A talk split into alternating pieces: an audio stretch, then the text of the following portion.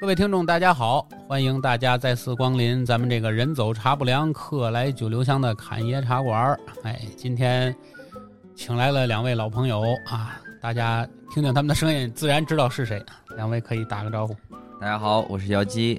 大家好，我是大齐。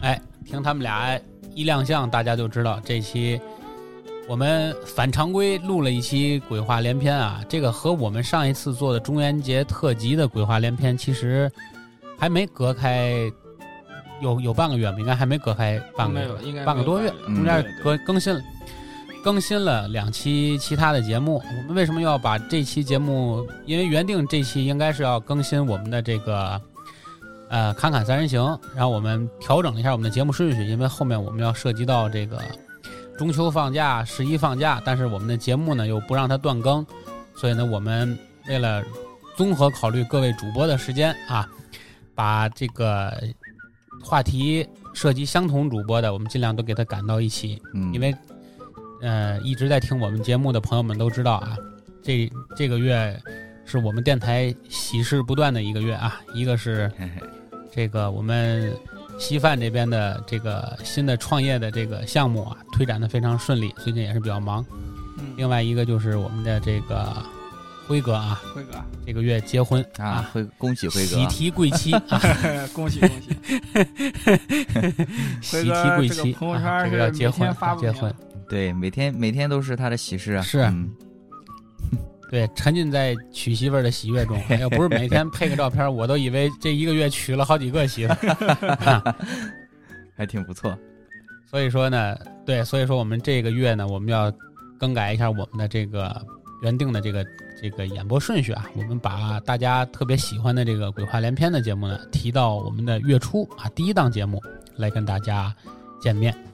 那么我们这期节目呢，每期节目都有一个主题啊，我们经过了商量啊，因为聊个什么主题呢？我们在想，因为现在社会发展的也比较快啊，尤其在一些一二线的大城市啊，很多我们到大城市打拼的年轻人啊，可能这个刚开始打拼啊，由于年龄还小啊，或者是由于这个经济各方面的这个综合考虑，那么可能我们在选择住房的时候呢，我们一般不会上来就选择去买房啊，而很多人会选择在事业上升期呢，先要考虑在大城市租个房子。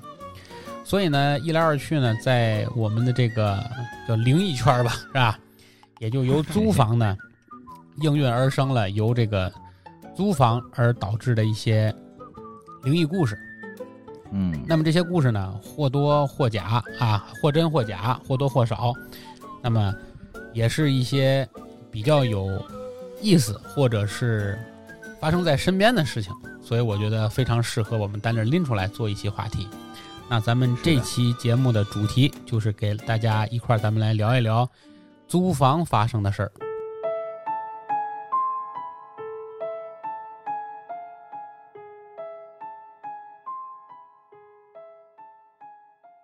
我们的顺序呢，还是由我们的这个妖姬来为大家开个头。呃，我这个故事啊，其实也是怎么说呢？其实租租房子大家都知道，其实大多数啊都是宅子的风水和宅子的风水有很大的关系啊。我的朋友就是认识了一对小情侣，也是他的一个朋友啊。可以说这对小情侣也是算是我朋友的朋友，之前也见过一面。嗯、当时呢，他们正要结婚，家里呢就赶紧给张璐买房子嘛。大家这个也都知道啊，现在的这个结婚啊，必须有了大件儿啊，已经不是再像之前啊，呃，就是像以前什么有自行车、有缝纫机、有收音机这些大件儿，那时候所谓的大件儿了。现在呢，呃，咱需要的就是有一套房子，基本上，呃，都是一一大家子人为了这个小两口，然后买一套房子，打拼了一辈子的钱都砸在上面了。而且啊，现在的房价其实，呃，对于这个年轻人啊，也是非常有压力的。刚才也说啊，两个家庭可能加起来去供一套房子都是很有压力的，所以买房子就成了他们的一个头等大事。这买房子肯定要去看房子啊，呃，因为呢，就是两个人的预算不是特别高，也不想之后的压力特别大，所以说呢，嗯、他们就必须把这个预算掐得非常的死，然后就不停的去这个看房子。也大家也都知道啊，呃，年轻人都想要自己的这个生活品质啊要更高一些，都想住一个小高层，也不想住一些老破小，但是呢预算又有限，对于这种刚需的房子啊就比较难找，哎，小两口啊就 就天天在网上啊看，在线下各种中介的去看。突然有一天夜里啊，女孩无聊在家刷着看这个一些看房的 APP 啊，呃，其实心里说实话，在他们这种预算当中啊，都快要放弃了，也看了好几天，一点头绪也没有。突然就是一则急售的信息就蹦出来了，哎，房子的位置啊，在我们徐州这边的这个北区，具体哪个小区啊，就不给大家说了。别因为我这个说法，到时候人家那里房子卖不出去，他找到我们，找到我们对，呃，距离反正市中心啊非常近，哎，小高层，价格啊刚好也在他们的基本上预算当中，哎，女孩当时啊就非常兴奋嘛，因为哎房子基本上可能如果要是谈得好的话，就能定下来了，也找了好多天了，基本上也快放弃了，哎，蹦出来这么一则，就抓紧给她的男朋友，也就给男孩打电话，约着明天赶紧一起去看看房子，生怕如果去晚了，房子再卖给别人了，好不容易找到的没了，能气死。晚上两个人啊也都没有睡好，哎，都非常兴奋，赶紧呢想着第二天，啊一大早就去看房。到了地方之后呢，第二天，哎，看了房子之后，哎，位置啊也确实不错，周边的设施啊也非常的方便。最重要的是附近啊有一个哎小的人工湖，环境啊非常优美，价格更是非常的合适。两个人呢也是如期的见到了这个房主啊和这个联系的中介，在一番的这个讨价还价之后啊，终于啊也是交了定金，哎，确定了下来，也是定到了自己比较心仪的房子，也算是把心中的一颗大石头啊给落下了，满心欢喜的想要抓紧住进自己的新房子里，但是大家也都知道，就是购买二手房啊，需要很多繁琐的手续，尤其是贷款审批这一块儿，需要一段时间。像我们徐州现在的政策啊，就是二手房的审批啊，可能都停滞了，甚至说之他们之前买的时候啊非常慢，都要等半年左右的时间才能进行批复放款。所以说啊，再加上装修，基本上这段时间啊也是很长的。婚期呢已经定下来了，他们还要计算好，哎，贷款批复、装潢的时间，装潢完之后呢，还要在哎，现在人也都比较这个健康一些，哎，要散散味儿，哎，除除甲醛，除除异味儿，所以婚期将至啊，新房是肯定没办法如期住进去了。但是呢，婚期呢也不是特别好改，哎，之前就已经定下来了，所以啊，哎，老两小两口啊就决定啊，不行，先租一套房子吧，嗯，哎，先把这个结婚的大事儿啊先顶过去，两个人先找个地方暂时住一下，哎，也没啥关系，反正过渡一下。哎，过渡一下嘛，对不对？然后呢，刚看完买房，哎，这立刻又开始看租房信息。说来也巧啊，就是租房的时候啊，就是有意在自己哎购买这个新房附近啊找一些居住的地方。第一呢，呃，确实离市中心比较近，比较方便，上下班也方便。第二呢，也是能提前呢把这个自己以后要生活的这周边的环境啊摸摸熟悉一下，哎，对，熟悉一下，了解一下自己这边的呃一些交通的，这比方说一些对吧，公交车路线啊，包括附近有没有这个医院啊、学校的情况啊，都能了解一下，也提前做一个适应。正巧，哎，他们这个购买这个小区啊，就有很多的这个出租的房屋的一些信息，而且啊，价格确实也非常的合适，可以说是得来全不费工夫。之前看房子啊，看这个购买新房的时候啊，真是花了很多的时间。但是哎，在这个附近啊，去租房的时候，一天他们就搞定了。小两口也是啊，快刀斩乱麻，直接租下了自己这个新房同小区的一间房子，提前过起了新婚生活。刚开始的时候，新婚燕尔，两个人别提日子过得有多甜蜜了。虽然也是会有一些柴米油盐哎之间的拌嘴啊。确实，呃，刚刚从一个人变成两个人，生活上有一些小拌嘴很正常，而且在这个爱情的包围的生活里啊，哎，每天都很这个幸福甜蜜。就在他们住进了大概两个月之后啊，哎，开始逐渐发生了一些他们意想不到的事情。女孩啊，突然意外怀孕了，哎，两个人哎。也是刚刚领证不久，那是好事儿。哎，好事儿。其实这也算是不能说意外吧，只是，呃，怎么说，计划之中的事情要提前了一些，对，提早了一些。虽然没考虑过这么快要孩子，但是，哎，也是一个活生生的生命。毕竟两个人也已经领证了，这合法夫妻了嘛。所以说，两个人决定还是把孩子啊留下来。所以女孩啊就辞掉了工作。哎，安心在家养胎。刚开始不上班的日子，女孩还是有些不习惯的。哎，一一天到晚躺在家里也不知道干什么，除了睡觉、吃饭，哎，打打游戏，也无所事事。而且奇怪的是啊，从女孩怀孕的那天开始，不管什么时候，任何一个时间段，他睡觉的时候都会做一些奇怪的噩梦，而且其中间也出现了好几次鬼压床的一些现象。他总是梦见啊，有一个高大的黑色人影挡在他的面前，让他感觉整个人的压迫感非常强，整个人非常的窒息，而且周边的风啊，感觉都被这个高大的身影给抽走了，自己的周身感觉不到一丝丝的这种清凉的感觉。他在梦中能感觉到窗帘在被风吹动着，嗯。周边都是有沙沙的这个树声，但是只有他的周身感觉不到一丝丝的凉意。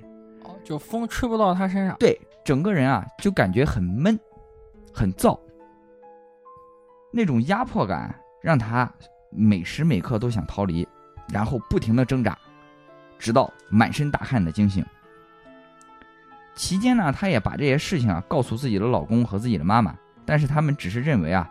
这个女孩可能是初期妊娠一些正常的一些现象，怀孕哎现象，可能睡得不太好啊，就所以啊就买了许多的补品啊给女孩补补身子，怕她身子比较虚。嗯，也没有往别的地方去想，女孩呢自己啊也没也只是认为啊最近可能自己身子比较弱一些，所以才会出现类似哎精神衰弱的一些现象，也没有太在意，而且啊。像我们现在年轻人啊，更多人都是这种唯物主义者，很少有人去往就是神鬼方面去想啊，所以说也就没有太在意。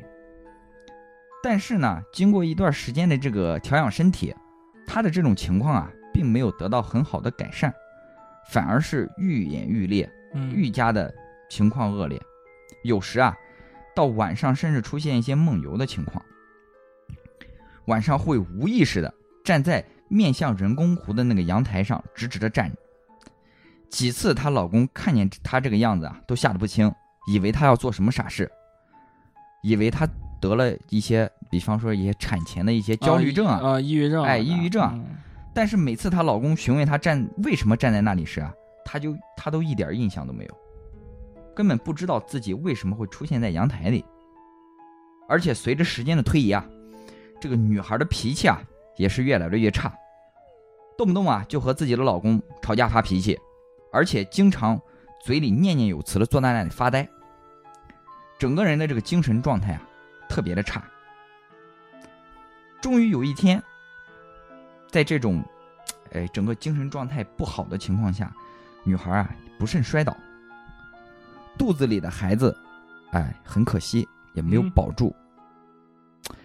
本来啊，女孩比较憔悴的整个身体啊，又再次雪上加霜。在她这个小产的这段日子里，她做噩梦的这个频率和鬼压床的频率啊，就更加的频繁了。更甚之，女孩后来，她的精神状态都不允许他自己去睡觉，不敢去睡觉了。整个人啊，状态就差到了极致。自己很去很抗拒，很害怕去休息去睡觉，所以家人看他这样的情况，赶紧就把他送进了医院里。如果再放在家里不管不问的话，可能要出大事情。嗯，所以就赶忙把他哎送进了医院，进行住院治疗。进了医院不久，他的这个状态啊就有所提升，整个状态啊变得好了很多。嗯，都改善了。对，其实，在医院检查时候啊，其实也没有检查出哎什么大的问题，只是有一些这个营养不良和这个整个这个休息，哎，睡眠不太好，精神不好，有一些些这个小产后的抑郁，休养了几天，其实也就出院了。出院后回到家的第一天，这个女孩哎，又出事儿了。发疯的一样，想要从家里出去，一刻也不想在这个租住的这个屋子里待着。手上、身上因为情绪啊非常激动，想往外头跑，哎，全身碰的都是伤痕，嘴里念念有词说家里都是死人，啊，都趴在墙上出不去，赶紧让我走，赶紧让我走。这时候，家人才发现了。这个事情的一个严重性，可能是哎，可能咱租住的这个房子啊，这个屋子啊，可能有问题。哎，赶紧就把女孩带回了娘家。男孩的家里啊，一看这样也不行啊，因为新买的房子也在这个小区啊，嗯，就想着哎，赶紧去找一个大师给看一看，嗯，然后就找到了附近的一个大师啊。到了这个大师的家里，就把这个情况啊简单的说一下。大师听了之后啊，也是一筹莫展啊，就是，哎，前后也没有个照应，就先问了一下啊，女孩的一些生辰八字，看看女孩的这个命格啊，是不是哎阳气不足啊？呃，推算了一遍之后啊，发现这个女孩啊，也并非那种极阴这个体质，哎，就是能看到那个，而且正常，对，而且经过这个聊天啊，也知道女孩之前啊，也没有就是。哎，就是看到过，就经常看到过一些灵异事件这种体质啊，也不是那种体质，就也分析不出来到底是什么原因。那怎么办呢？就说的，哎，要不我去你家看一下吧，是不是宅子的问题？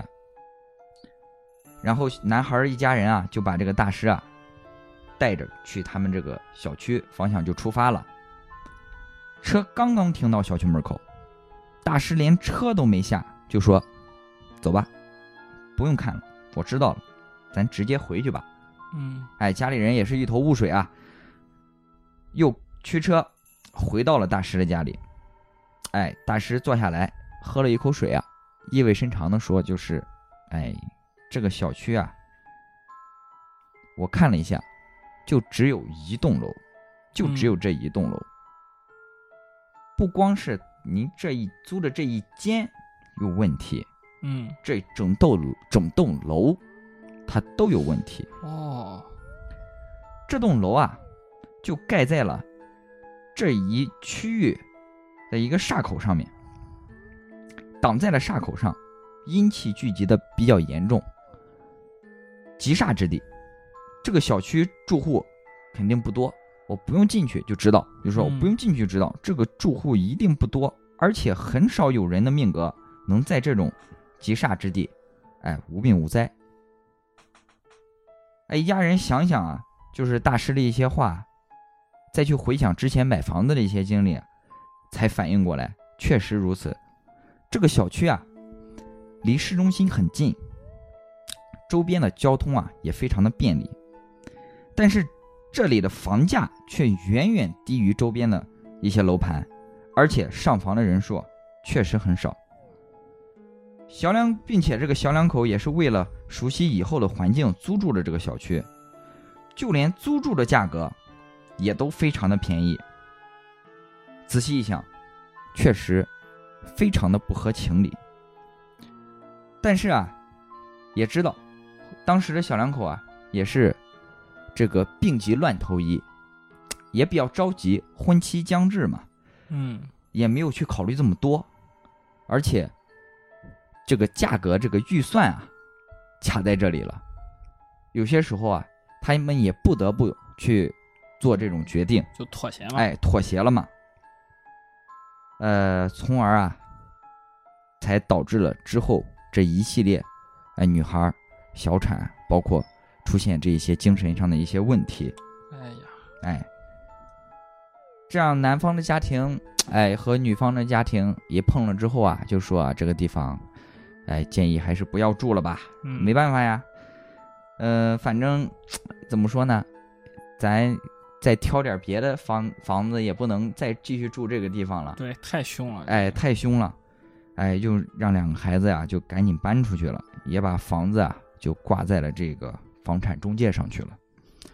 之后的事情啊，呃，我朋友也就是也没有再给我讲的非常细，但是啊，呃，听他说，两个人搬出去之后啊，女孩的就再也没有出现过之前类似的情况了。嗯，呃，也非常的幸运啊，两个人啊，现在也，呃，把这个原本的房子啊出售掉了，啊，又买了一套房子。虽然现在的房子不如之前的位置好，也不如原来的房子大，但是至少两个人现在平平安安的。对，住的舒心。对，也又女孩也已经怀孕了，呃，近期应该也快要在就是，哎、他们的孩子也快出生了，也比较恭喜他们。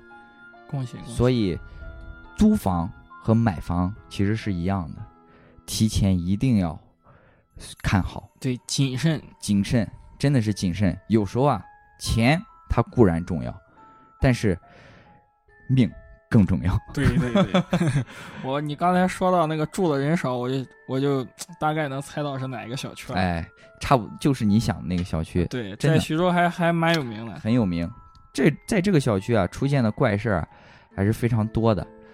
呃，不止一件对，不止一件，之前也有过。而且这个小区吧，你从就是说是从远处看，它就像是一个就是墓碑一样，对，就是竖在那个湖边，是的，周反正边都没有跟它一样高的楼。对，反正之前也听过，就是不太全的，听过一些呃，这个小区发生事情，就是基本上也是有这种家破人亡的这种现象，包括有的哎买新房了，把老人接进去，老人没住一个月就暴毙了，很多这种事情，嗯，在这个楼里啊发生了很多这种 哎非非常悲惨的事情吧，只能说，确实这栋楼啊一直传闻都是它的这个风水啊特别的差。嗯风水特别的差。对，因为甭管租房还是买房，你要首先关注一下就是它的这个平均价格，。是的，当然，谁都愿意买个便宜房，对吧？或者抄个低价捡个大漏，对。嗯但是你要知道，其实按照我们平时的这个接触的这个层次和了解信息的速度来说，捡漏这件事情其实几乎是不可能的。而且事出反常必有妖啊！而且像他刚就之前跟我说这个故事的时候，就能知道这种巨阴之地啊，真的不管是人和鬼啊，他都出不去。他看待这个，对吧？你看啊他看他 他能对他在看的他在看看见这些东西的时候，发现呢就是满屋子都是这种呃灵异的东西，他也出不去，他他能进来，他出不去，啊，都聚在这儿了。明白？是的，对，因为它本身跟前就有个水嘛，对是的。有大湖，有个湖。有个人工湖，哎有个人工湖在那儿。吸这些东西，聚都聚在那儿了，嗯，还是比较可怕的。是。反正买买房子，提前问一下我们节目组吧 提前找人看一看，也在徐州，对，徐州买房回来先咨询一下我们的房产大亨 大齐，找大齐，找大齐。嗯，那是我们刚才的妖姬给大家带来了第一个和买房租房相关的这么一个小故事啊。就是刚才其实，在我们在准备这期节目过程之中呢，我也在网上看了很多其他的故事啊，就包括前一度在上海发生的一件租房的事儿，这个事儿也是挺吓人的。其实讲出来不吓人，但是你如果换个角色，你如果在当时，肯定你就吓得不行了。说上海有有有小哥俩啊，同学。去租房子，然后呢，俩人家庭条件还都不错，你在上海念书嘛，租个房子还，呀，然后呢，俩人租了个偏单，合租嘛，一人租一间，嗯，然后晚上俩人一个在各自屋开着空调躺着在那儿打游戏，然后这边这个估计王者王者农药 啊，连着正打农药呢，是吧？然后。忽然间，这屋就一声尖叫啊！一男生啊，一声尖叫，从屋里就窜出去了。然后这边赶紧就过来看怎么回事然后这时候男的说：“从我床底下伸出一只手来。”真事儿啊，这是真事儿，大家都能在那个哪儿，都能在微博上看到这个案件的原原这个这个这个原来的这个照片啊什么的。然后这两个人过去一看，就是发现这个床床底下真的是伸出了一只手，然后赶紧就报警了。然后警察来了之后，就从那个男生的那个床下发现发现了一具，发现一个尸体，男尸。我天哪！对，发现一具男尸。然后呢，这个原来这个屋子里发生凶案之后呢，原来这个房主就把这具尸体堆在了那个墙角，倚在那个墙角的位置。他这个床是贴贴墙的啊，等于他就把这个，对，他就把这个尸体给挤到墙角那个位置了。对对对对，然后他外面随便挡了点什么东西，是吧？然后呢，这人心也够大的，塞完之后他就把这房租出去了。我就那，我就这真是很奇怪，这个这个想法真是难以理解。然后可能是随着这个尸体会腐烂嘛，对吧？他就开始巨巨人观膨胀，然后他就胀开了，然后他就这个这个就翻过身来了嘛，等于。但是你想想。你现在只是把它当成一凶案看，但是你要想，你当时你要生活在这屋子里，你这辈子多大的生活压力和心理阴影，一辈子的阴影，做梦都能梦见。就这个东西啊，就是家是最安心、最舒服的一个地方，在这个地方，对信任度最高的地方，相当于出现了这种问题，这辈子可能对回家都有阴影。是没错，因为所以说，为什么大家会看很多真正让大家觉得恐怖感最高的这些故事，往往都是发生在家里的什么什么地方啊？就是你最熟悉的地方，对吧？你其实你要真给你讲个深山老林之类的地方，讲你当时害怕，后面可能没有这么强的后遗症，对对吧？哎，你也就是真是发生在身边的事儿，就跟那天我们录中元节那个特辑似的，对吧？就是比如。跟楼道里什么声控灯啊什么的，这些东西你天天遇得到，对吧？电梯，你这都天天遇得到的事儿，你你这这，把这个的安全感一旦给你没收了，你就受不了了，对吧？就包括我们这期节目放出去之后，有很多听众朋友们留言，对于我们这期节目 大加指责，指责说太吓人了，不行。再配合这这一期租房子，估计租房子都得害怕。嗯。对，租房子的这个这个谨慎一些，一步一步来啊。第一个故事讲完，我们现在开始，我们引第二个故事，是大齐来给大家讲讲啊，你你那边的一些听闻。好嘞，嗯，刚才那个妖姬呢讲了一个就是他朋友的朋友租房的事儿，我呢就聊一个就是发生在我之前一个同事身上发生的事儿。我的这个同事呢是徐州的底下的一个县，叫丰县，他是丰县人。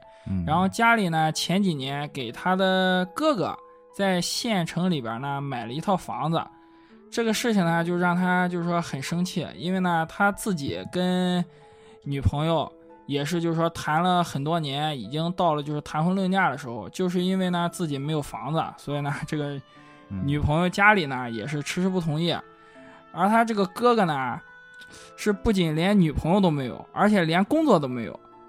他这个爸，他父母呢给他哥哥买房子呢，他就就比较生气嘛，然后一气之下呢，就来到了徐州，然后找工作，然后就租了个房子住。我进公司的时候呢，比他呢是正好晚了一年，公司呢就让就安排他呢带我就是了解一下就是日常的工作还有公司的基本情况。嗯，我们俩呢算是同龄的人，他比我大一岁，而且呢我们俩都是比较喜欢玩游戏嘛，比较喜欢上网。就很能聊得来，经常呢就是一起就是翘班儿，就上个网，要不就是喝个小酒。他的呢那个个子呢比较矮，所以呢我都叫他小矮子。他呢经常叫我狗腿子，因为他说我喜欢拍领导马屁。然后我们俩呢就是没事就是斗斗嘴，然后反正就是玩的蛮好的嘛。嗯，上下班的时候呢，我上下班呢，我们俩呢是就是顺路。他呢就是经常骑电动车带我一起。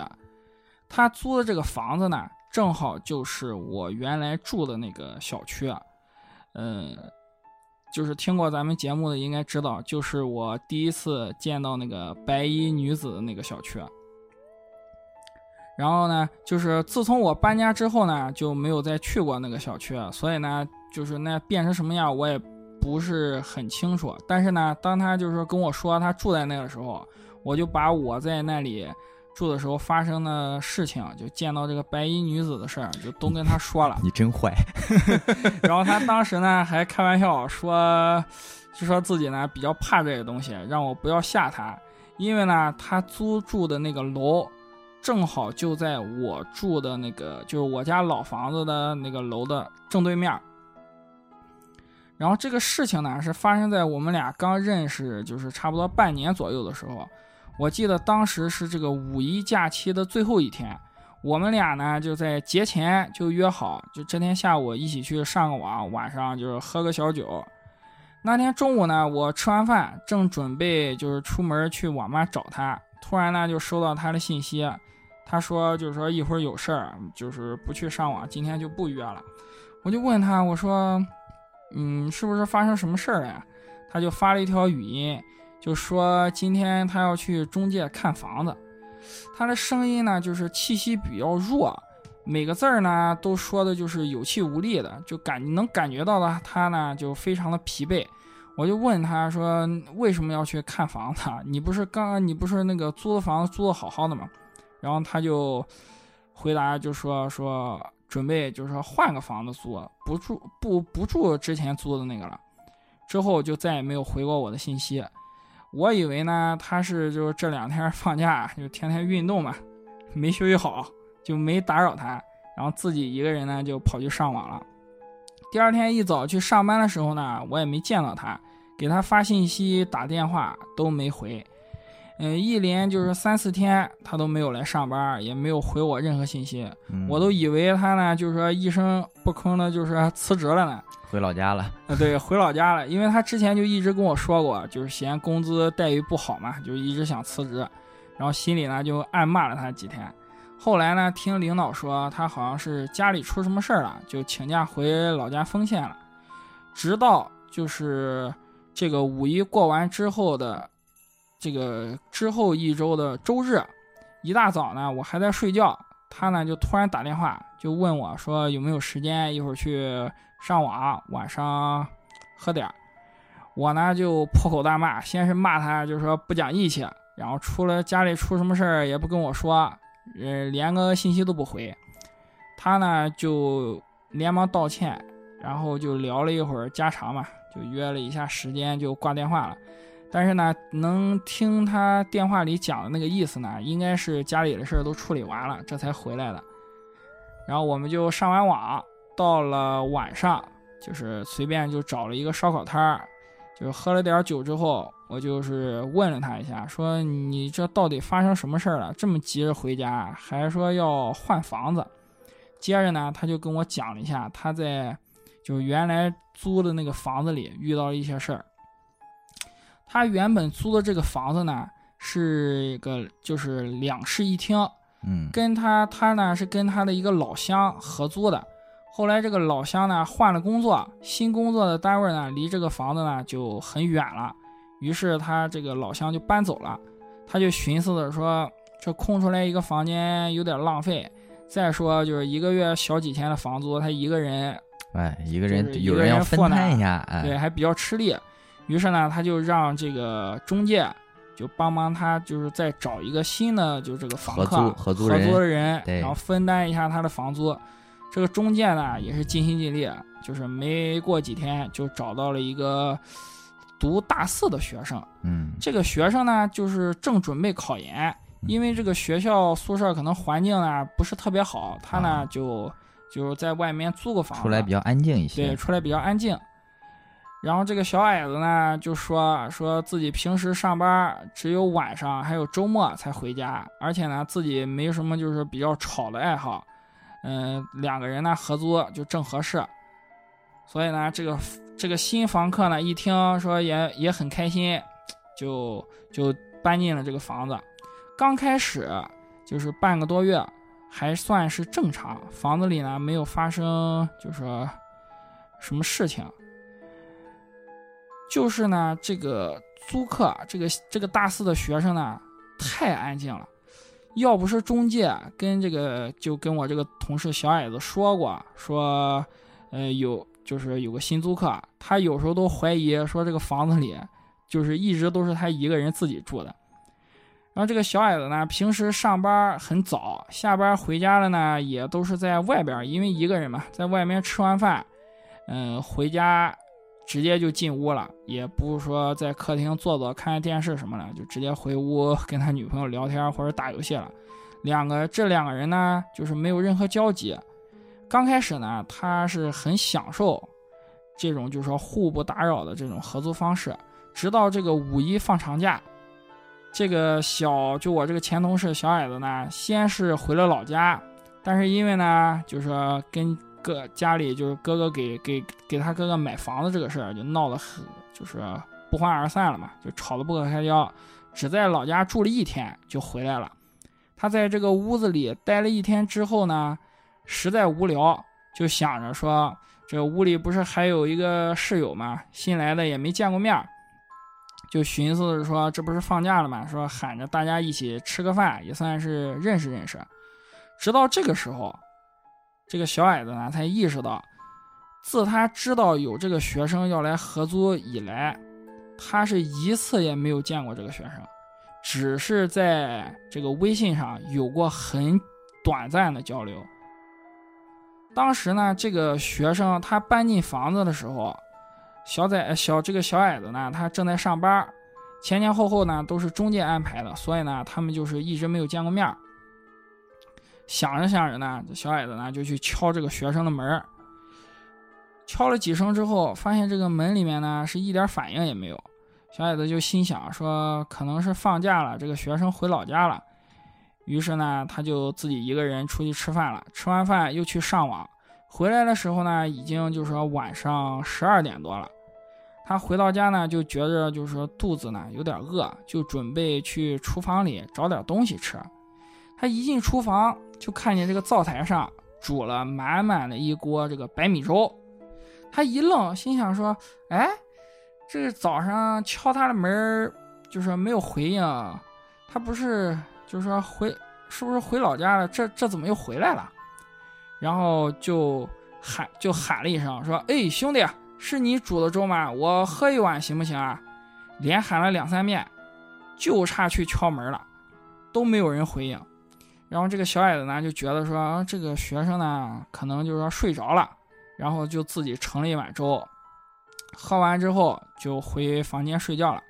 第二天一早起床，感觉有点饿，呃，就想着去那个厨房，就是说给自己弄点东西吃，然后接着去上网。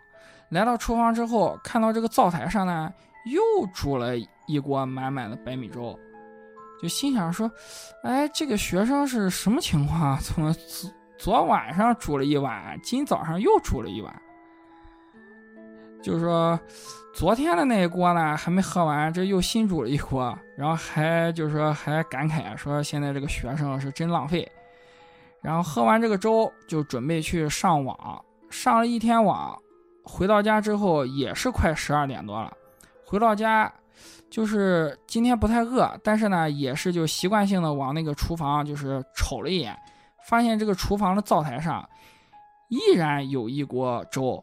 他就过去摸了一下，发现这个粥呢还是温热的，然后呢就，他也就是说没多想吧，就觉得说这个可能是这个学生就是煮着等晚上看书饿的时候喝，然后呢就回屋自己睡觉去了。一连好几天都是这么度过的，直到这个五一假期最后一天的上午，由于我们这个约的呢是下午一块上网，所以呢他呢就像前几天一样，早上起来。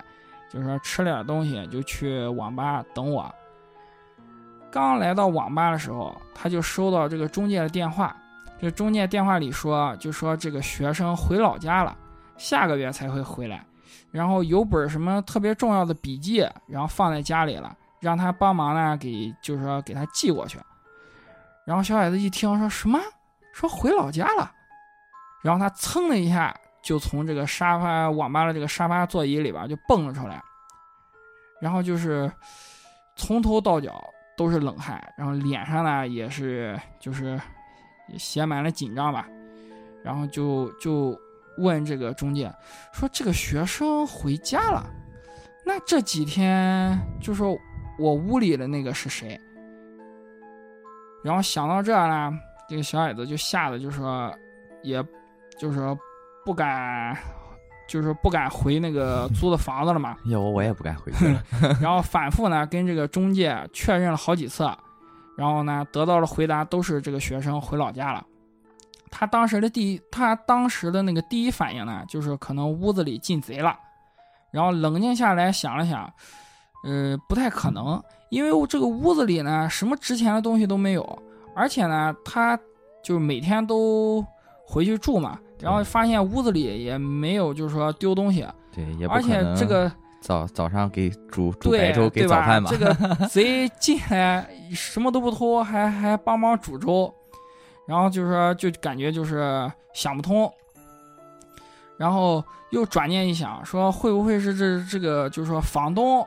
就是在没有通知他的情况下回来了，然后想仔细想，冷静想了一下呢，也不太可能，因为这个当时合同上都是有规定的。如果说这个房东或者是中介要想来看房子的话，他肯定要提前跟他打招呼。如果不打招呼的话，这就属于那个违约嘛。嗯。而且这学生也不至于。当个二房东嘛，就把房子租再租出去，再租出去吧。对，估计即使这样的话，也应该给，也应该给他打个招呼。对，应该大家提前沟通一下嘛。对呀。然后我这个同事小矮子呢，就觉得呢，就说还是就是问一下中介吧。中介就跟他说说，刚才跟这个房东沟通过了，说房东呢是在外地，根本不可能就说进去啊。是的。然后中介呢就说说你们这个客厅里不是装了个摄像头嘛？说就是屋里是不是进人了？你看一下摄像头不就知道了吗？嗯，这小矮子想，呃，想了想就说哦，原来呢，他原先他的这个老乡有一个贵重的东西丢了，然后老乡呢就认为说是他或者是房东或者是中介，嗯，就说偷偷拿这个钥匙就拿了，最后呢闹到派出所，也因为说没有证据。就也没有个结果，不了了之了。之后呢，他这个老乡呢就在客厅装了一个摄像头，就是想看看这个是不是家里有贼。这个小矮子呢就赶忙问他这个老乡要了一下这个摄像头的后台账号。登录之后，他就看到了一个让他感到极其恐怖的画面。这个摄像头录下来了什么画面呢？就是这个画，就是。这个小崽子回来的那天晚上十一点多的时候，有一个老太太就从那个学生的房间走出来，然后弯着腰，就是驼着背，然后呢，就是一步一步的，就是往这个就是厨房走。然后视频上呢，这个老太太呢是这个脖子伸的特别特别长。头顶上的这个头发呢，就已经全部都是秃了，因为这个夜间呢是黑白的画面，这个摄像头呢一般不是在夜间拍摄的话，要不就是那个有这眼睛的位置，对，要么是红点，红点儿要不就是就是非常发亮的那种白白色，对对对对，基本上现在这种都是晚上的话，可能都是白色的比较多一些，就是感觉上没有不是黑眼珠，是白色的那种，对对对。可是呢，这个就是说老太太眼睛的位置，在这个摄像头录的这个画面里面呢，是就是两个漆黑的窟窿，空洞，对，不反光。然后这个老太太呢，就是能看到她的鼻子很大很尖，这个嘴呢是向里凹的，就像是那个就是老年人没戴那个牙齿啊，就导致的。知道，这就徐州话叫马马嘴儿。呃，对对对，这个老太太呢，身上呢是穿着一件就是长袖的外套，裤子呢也是长的，脚上呢是一双就是说黑色的布鞋，而这个脚踝处露出来的地方，能就是说清楚的看到她穿了一双白色的袜子。这个老太太呢走路非常的慢，一步一步慢慢悠悠的呢就走进了这个厨房。因为这个摄像头的这个画面，这个就是局限性嘛，进入厨房之后的画面就看不到了。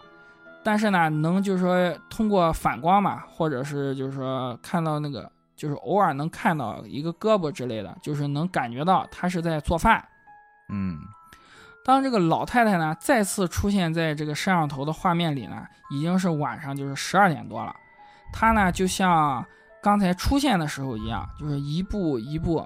慢慢悠悠的就往就是房间的方向走，而这一次呢，他并没有走进那个学生的房间，而是走进了我这个同事小矮子的房间。这就有点吓人了。就在这个老太太走进她房间之后，他不是消失了吗？嗯，就在消失的一瞬间，我这个同事小矮子正好上完网回到屋里。然后就看到，就是我这同事呢，就打开门走进厨房，然后就是喝粥嘛，他不是饿了嘛，嗯，然后接着就是回到自己的房间了，直到凌晨五点的时候，这个老太太又一次出现在这个就是摄像头的画面里，嗯，是一样的穿着和动作，然后走进了厨房。六点多的时候又从厨房走出来，而这一次没没有回这个小矮子的房间。而是又回到了那个学生的房间，嗯，之后呢，就是我同事小矮子睡醒了，去厨房喝粥，然后去上网，一连几天都是这样的。真好，他他他也真是心大。只是呢，因为他之前不知道有这个摄像头嘛，对，只是呢，就是每天这个老太太出现的时间不一样。然后看完这个摄像头的回放视频呢，小崽子呢，当时就是已经被吓得不行了。他呢就拿着视频去中介公司，就给中介看。这个中介呢，嗯，看完之后，先是就是吓了一跳，但是呢，不像是就是说我这个同事他那样，就是那么恐惧。而这个中介的反应呢，就是更像是那种就是提前知道有这么个事儿，但是呢，不确定是不是就说真的。当看到这个视频之后，才确定这个事儿是真的，就是这种感觉。然后呢，事实上呢，也的确是如此。这个咱们之后讲。这个中介呢，就跟我这个同事说说，嗯，要不先给你换个地方住，嗯，同时呢，让他就说这个事儿呢，暂时先别给，先别跟这个学生说。毕竟呢，这个东西说只是说是摄像头录到了，也大家也说不准这是个什么东西。回头呢，他就说准备，就说中介就说去找这个房东看聊一聊，看是不是让人来房子里看一看。而且都是要做生意嘛，就说希望他就说别把这个事儿传出去。我这个同事小矮子呢，就心想说也别耽误人家做生意，说就说说那你就说赶紧帮我找个房子吧。这个中介呢，就安抚他说：“说行吧，说下午我就带你去看，说费用什么的都好说。”之后，这个我这同事小矮子呢，就给我发信息，就说说下午不约了，说准备去看房子。下午呢，中介就带着小矮子看了几套房子，但是呢，都不是很合适。这个中介就。就说说，要不你先就跟我同事说，要不你先回去住，说我跟房东看商量商量，嗯，给你减减个房租，要不就说说让房东就是找个高人给看看，看看，就说，嗯，就没事了。之后呢，这个房东就找了一个人嘛，就是也不知道是个是是是干嘛的，然后就去这个房子看了看。就是在这个，在他的房间和这个学生的房间门上呢，贴了几张符，在这个灶台上呢，放了一碗，就是说生米，然后又放了一双筷子。之后呢，就跟这个房东说说这个问题解决了，说没事放心住吧。我这个同事呢，就是将信将疑，虽然呢说是害怕，但是呢一时也没有就是说更好的解决方法，就又回去住了一晚。这一次呢，他就是也没上网，就早早的就进了被窝，就努力让自己就睡着，心想就是睡着了就没事了，第二天早上就就太阳出来就没事了。可是这个睡着睡着呢，他就感觉自己啊，就是就是动不了了。感觉自己身上呢被什么东西就是压住了，全身呢就是动弹不得，嘴呢也无法出声，眼睛也是睁不开。他呢就隐约能听到，就说这个客厅有个就是像是布鞋的鞋底在这个地上来回摩擦的声音。突然就想到了那个监控，就是摄像头是画面里边那个老太太。这个时候呢，他的冷汗呢就已经就说，就说已经就是全身全身都是冷汗了，整个房间呢也只能就是说听到他的那个就是心跳声和这个老太太和这个就是客厅里的这个鞋的摩擦声。我这个同事小矮子呢就在心里就是默念什么阿弥陀佛、真主阿拉，然后能拜的神呢都拜了一个遍，但是呢丝毫不起作用。这个声音呢，还是就是一步一步的，就是离自己呢是越来越近，在快到门的时候，就快到他那个房间门的时候，突然呢，声音就消失了。当这个声音再次出现的时候呢，就已经是在房间里了。我这个同事呢，小矮子当时就已经吓得快要晕过去了。可是他的身体呢，是不是被压住了嘛？就是感觉就是不听使唤，连喊都喊不出声，就只能。听着这个声音一步一步的逼近自己，就这种恐惧的感，比那种就是说你是，就是这种你看不到的这种恐惧感，比你就是真正看到了那种感觉还要强烈。当这个摩擦声音移动到他床头位置的时候，就突然停下了。接着呢，他就感觉到就是自己的，就是脸上有一个东西。就是在靠近自己，虽然呢，就是眼睛睁不开看不见，但是呢，仍能感觉到，就是这个东西，就是在就是死死的盯着自己。我这个同事小矮子呢，当时呢是连呼吸都不敢，就一直就是憋着气，在快憋不住时的，在快憋不住的时候，这个摩擦的声音呢又移动了。这次呢是慢慢的向他的那个床尾方向移动，然后又移动到另一边的床头，感觉呢就是在就是说这个这个东西呢就是在打量自己，就这样来来回回就是转了无数次。我这个同事小矮子呢就是在恐惧中，就是一在恐惧中就是还有这个困意的双重折磨下，就实在是撑不住了，就睡着了。一觉睡醒呢，已经是早上，就是说七点多钟了。一起床，他什么也顾不到了，就收拾东西，跟领导请了假，就直接就回老家了。赶紧。然后就是说跟这个中介就打电话，说什么都不愿意在这里，就是说继续住了。然后回到老家，他又把这个事情呢跟他爸跟他妈说了一下，他妈呢又请了，就是说他们就是县里。比较有名的就是神婆嘛，还有就是那些就是办就是主事的，然后就帮他看了看，就是也就是看不出个所以然。之所呃，然后一开始呢，这个中介还就是说是一直跟他打电话，说什么说啊解决了解决了，你回来住吧。然后又以什么就是说免房租啊，然后就是说什么呃就这种理由，然后就想骗他回去继续住，然后呢他都没有同意。之后，他就跟这个中介呢，就把合同就是解约了。解约了之后，他自己又找了一家就是新的中介，安排好新的房子之后，他才就是松了口气。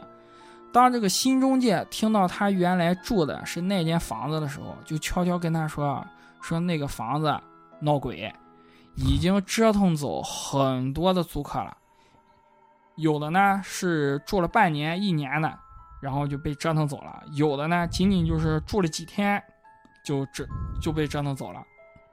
这个事儿呢，就是说在我们中介这个圈子，已经不是秘密了，大家都知道。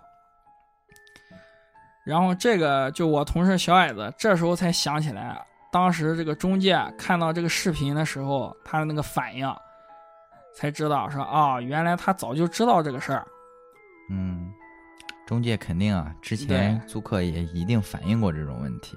然后当他把这个事儿跟我讲完之后，我就想说，我第一个反应就是就想起来我之前见到那个白衣女子的时候的事儿，然后就觉得呢，就是那个小区呢，就那个社区，虽然呢，就是白天看人挺多、挺热闹的，但是呢，就是只有住在那个地方的人才知道，他呢，就是真实情况就是老年人居多，整个小区就是。上班下班有人，其他时间就是死气沉沉的，就感觉比较就是阴吧，就是风水上来讲。嗯。然后之后呢，我由于就是家里的原因嘛，就辞职了，换了一份新的工作。而我这个同事小矮子呢，也考上了，就是说新疆的公务员。然后新疆的公务员对，就很很很奇怪，不知道怎么搞的，他能考到那么远的地方。然后就考到新疆的公务员，就去新疆了。事后呢，我也就是说琢磨这个事情，就觉得呢，可能是那个，就我之前住的这个小区呢，嗯，可能就是老年人太多了，嗯，就比较容易招这个东西。对，而之前呢，可能是他这个就小矮子的这个同乡，这个老乡，嗯，他可能就是。就是八字嘛，比较硬，啊，比较辟邪。哎，对，比较辟邪。然后换了这个大学生之后呢，就可能比较弱嘛，啊，就导致了就是这些事情的发生。是的，那大学生还不太爱说话，对对，性格也比较弱一些，再加上他天天上网。这个休息也不好，阳气也不足 然后就就出来了。哎，导致这一系列的情况，应该可能，其实最最主要的原因，感觉应该就是小区比较老旧一些。对，他就容易就是，哎，容易有这些东西。对，每每个每年每季度啊，每个月啊，对，都会有老人去世，再加上这种老小区啊，有些老人啊，确实可能住了好些年，对这个住的地方都有感情。呃，说句那个那个，就是怎么说神神鬼鬼的话，就是对这个地方就有留恋。对他可能他不想走，对他第一他可能不想走，他根本就没走过。第二种可能就是他他考虑了，他想经常回来看看。哎，对吧？一一回来看看呢，还想着估计哎，大孙子好长时间没见啊，都哎变样了。没事儿先给你煮碗粥吧，你先喝着。然后我这个故事呢，就就到就结束了。嗯，OK，这个其实这故事里头，刚才你在讲的过程中，我有一个问题，就是说，他前面第一次发现这个房间里头有你说的这个类似于这个老太太，应该是通过监控对吧？对对，通过放在客厅里的这个就是摄像头。当时这监控留底儿了嘛？但是，他这个因为没钱充那个会员嘛。然后是 七天循环就掉了，为啥不留个底儿呢？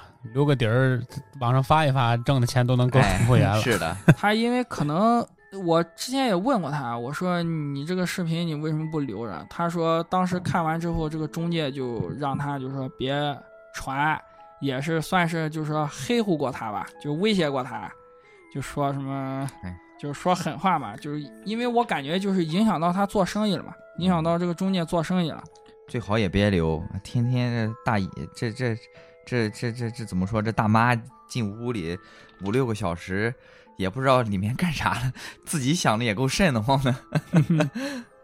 也没干啥，不就帮煮粥吗？中间不煮粥，又去他屋里，到凌晨，到第二天早上才出来吗？打量打量，看看他。嗯，就想着他睡觉的时候，估计那阿姨就坐旁边看他。想想也后背发凉。该喝粥了，该喝粥了，你该起床喝粥了。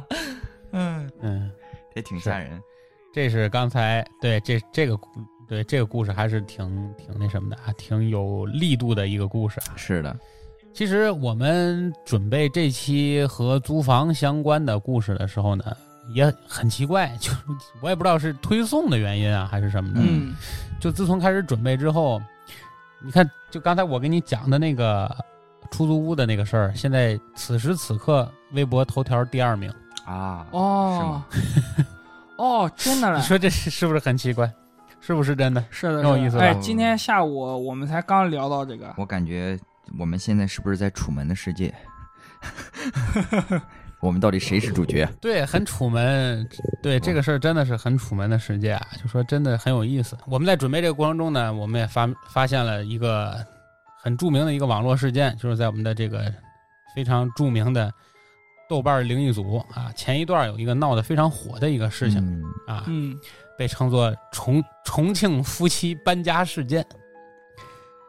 结果我一看这个事儿呢，把这个故事从头到尾捋了一遍，我们发现这个事儿和我们今天要准备的这个题目简直不谋而合。是的而这个帖子其实真正火起来的时间呢，就是今年的七月份，就是我们录中元节特辑前后的那段时间。哎对对，当然，这个帖子后来由于对吧，由于某些特特殊的原因啊，就被删除掉了，可能是博主自己删了。嗯因为也也引发了太多的热议啊。对，但是虽然说帖子删除掉了，并没有影响网络上对这个事情的评价和后续事情的这个猜测。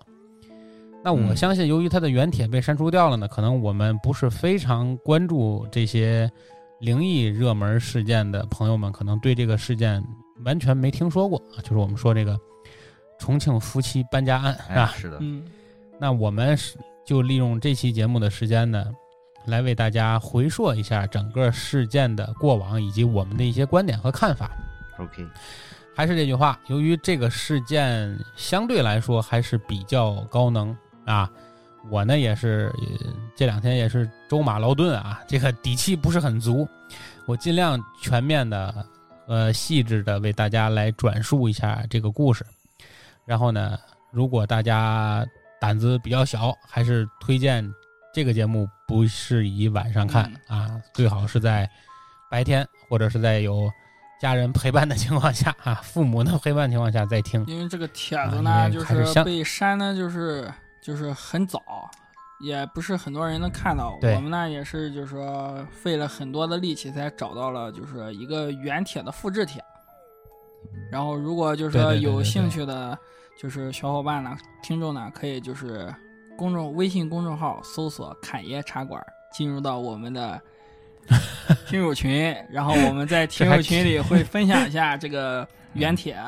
记住各位大宝贝儿要在这个父母的陪同下进行观看啊，要不然会害怕。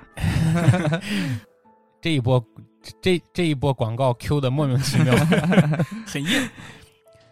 为什么要对？为什么要这么说呢？是因为这个故事在原帖上呢有很多配图，就是他当时留了一些证据的照片儿。因为为啥？刚才我问大西讲刚才那个故事那个视频有没有证据呢？那么如果是有足够的这个照片儿，或者是有足够的例证的话呢，我们会分享到我们对对对，我们会分享到我们的这个听友群里，然后更有一些说服力。对对啊那好，闲言少叙啊，我下面就来为大家来转述一下这个豆瓣灵异组前一度闹得很很火的这个重庆夫妻搬家案啊。首先，这个帖子啊，真正在豆瓣灵异组发起的日期，应该就是在二零一二零二一年的七月中上旬啊发的这么一个帖子。发帖人呢叫一个网名叫做一个无辜的人，嗯啊所以呢，为了方便后面我们对这个事件的转述啊，我们就我不能每次一提他就管他叫一个无辜的人啊，好复杂。一个无辜的人。哎，我们就给他起个代号啊，既然叫一个无辜的人，代号就叫小吴啊嗯，吴达奇，小吴，小吴，小 小吴啊。就说这个小吴呢，在豆瓣发帖讲述了自己刚刚遇到的一个灵异事件，就说他是刚刚在二零二一年七月份遇到的这些灵异事件，而遇到这些灵异事件，在豆瓣的灵异组一经发出，就迅速的引起了这个广大灵异爱好者的关注，而且呢，最关键的是，他这个帖子呢分享的有视频、有相片儿啊，让大家感觉可信度非常的高。但是，正如我刚才所说，原帖已经被删了啊，所以说我在这里呢找到了这个原帖的转载，然后呢，我尽量指引他这个帖子的原文记载，保证大家听到的是一个原汁原味的故事啊。我只是把这个视角呢，从他讲述的第一人称给他转换成第三人称小吴来代解一下，嗯好吧？这个小吴啊，也是来自重庆的一个一个朋友啊，他文章中记载说他是来自重庆的一个无名之辈啊。我们中元节特辑讲的那个故事，其实也是发生在四川的一个朋友的故事啊，可见很近。天府之天府之国故事还是挺多的。哎，对，重庆的灵异故事还比较多的。对，最近呢，在这个小吴身边发生了许多超出他自己认知范围之内的事儿，以至于让小吴这个原本坚定的无神论者呢，甚至改变了对这个世界原本的看法。为了解决心中的疑惑啊，他在那段时间确实也是很痛苦。从他分享的这个故事看，反正换成任何人，估计也接受不了了啊。嗯，对他很无奈，对无奈就开始在网络上寻求各大网友啊，各位网络大神的这个集思广益。那么，让大家帮忙出出主意，看看怎么解决他生活中遇到的这个困扰。那么，首先呢，他谈了谈他的经历啊。这个小吴呢是二零零七年入伍参军入伍，二零零八年呢由于表现出色，入选为一名光荣的解放军的特种兵，而一直到二零一四年啊转业到地方，成为了一名普通的国企员工。那么在因为他是小吴这个特殊的这个身世背景啊，因为他是一个特种兵，所以在他的惯有的这个。世界观中，那么只关注工作、家庭、生活，而且从来不相信所谓什么神鬼妖狐、怪力乱神这些，这是不可能。哎，对他来说，这是完全不可能的事儿。但是，也就是在他发帖前的这两周的遭遇，让他开始对原本坚定的这个世界观产生了严重的疑惑。这个。故事呢发生呢前后大概历经了半个月，而正式发生其实是在他发帖的一周多以前。他因为工作的原因呢，为了图近啊，图一个上班近一点，可以睡睡懒觉，所以在单位附近呢租住了一套三居室。而真正住这个三居室的呢，当时是只有他和他老婆两个人搬去住。嗯，对，刚搬进去不不久啊。也就是在他发帖前一周左右，有一天晚上，这个小吴的老婆就跟他说呀：“说他这两天晚上睡觉 睡不踏实，一睡着就会发生类似于鬼压床的这个情况啊。关于鬼压床是什么情况，这个我们之前无数次节目还有其他兄弟电台也都提过啊，我们就在这里不再多过多转述了，就说发生鬼压床的情况了。而当小吴呢听到他老婆跟他抱怨这件事情的时候呢，肯定。是不相信的，只是笑一笑啊，就是因为他知道在科学上这个是有明确的解释的，叫做睡眠障碍，是由于最近工作或者心理的压力太大，一般就会造成这种情况的发生。所以呢，小吴就安慰他老婆，让他把心放宽啊，睡觉别想太多，就不会再出现这种情况了。而真正的怪事呢，是发生在他老婆说了鬼压床这件事情的第三天的一天晚上。大家知道那段时间其实是很多宅男的节日，因为那段时间是欧洲杯，是吧？所以一提这，大家知道这事儿其实很离很近，很近，距离现在非常近啊，很近。那天晚上，小吴呢正在看欧洲杯，他突然听到他老婆大叫了一声啊，叫了他一声啊，吴大奇喊了一声名字，叫了一声，小吴就赶赶忙站起身来，跑过去看到底发生了什么。啊，他老婆就告诉他说，他做梦。看到了从墙里走出了一个女人，短头发，穿着民国时期的衣服，啊，民国时期那种大家知道吧？那种蓝蓝褂的那种深色的裙子，那种校服啊，穿着民国时期的衣服，然后呢，很礼貌的问了他一句：“问我可以进来吗？”问了他一句，这个小吴的老婆当场就被吓醒了。小吴听了之后呢，不置可否的笑了笑啊，安慰他。上继续睡，这是个梦啊，这是无所，你可能想太多了，你可能最近看什么综艺节目了，或者看什么民国电视剧电视剧了，哎，哎，民国题材，所以你可能会做这种梦啊，赶紧睡，别琢磨这么多。老婆挺听劝的啊，劝两句之后就继续睡下了，而且之后也再没有发生什么其他的事儿，一直到天亮了，他老婆起来就开始开始翻阅网上的各种类似的鬼故事啊，看看跟他相同的经历。小吴呢还嘲笑他老婆说他不懂科学啊，经常自己吓自己。但是在发这条帖子的时候，小吴现在回想起来，可笑的是他自己，因为转过天来，第四天白天呢，当然照常工作啊。由于那天的晚上没有欧洲杯，因为已经开始淘汰赛了，那天晚上轮空嘛，嗯嗯，那天晚上没有比赛。小吴呢，早早的睡下，而对于小吴来说，真正的噩梦就是从那天开始。小吴睡着睡着的时候，忽然觉得浑身无法动弹，他努力的想睁开眼睛，但是使了半天的劲，只睁开了一只眼睛，就眯了个小缝那种感觉，就实在睁不开了。小吴呢，突然发现，在他的床尾赫然站着两个人，一个短头发的女孩，一个长头发的女孩，穿的都是民国时期的那种校服。而小吴呢，就这样一只眼眯缝着，就看着他们两个。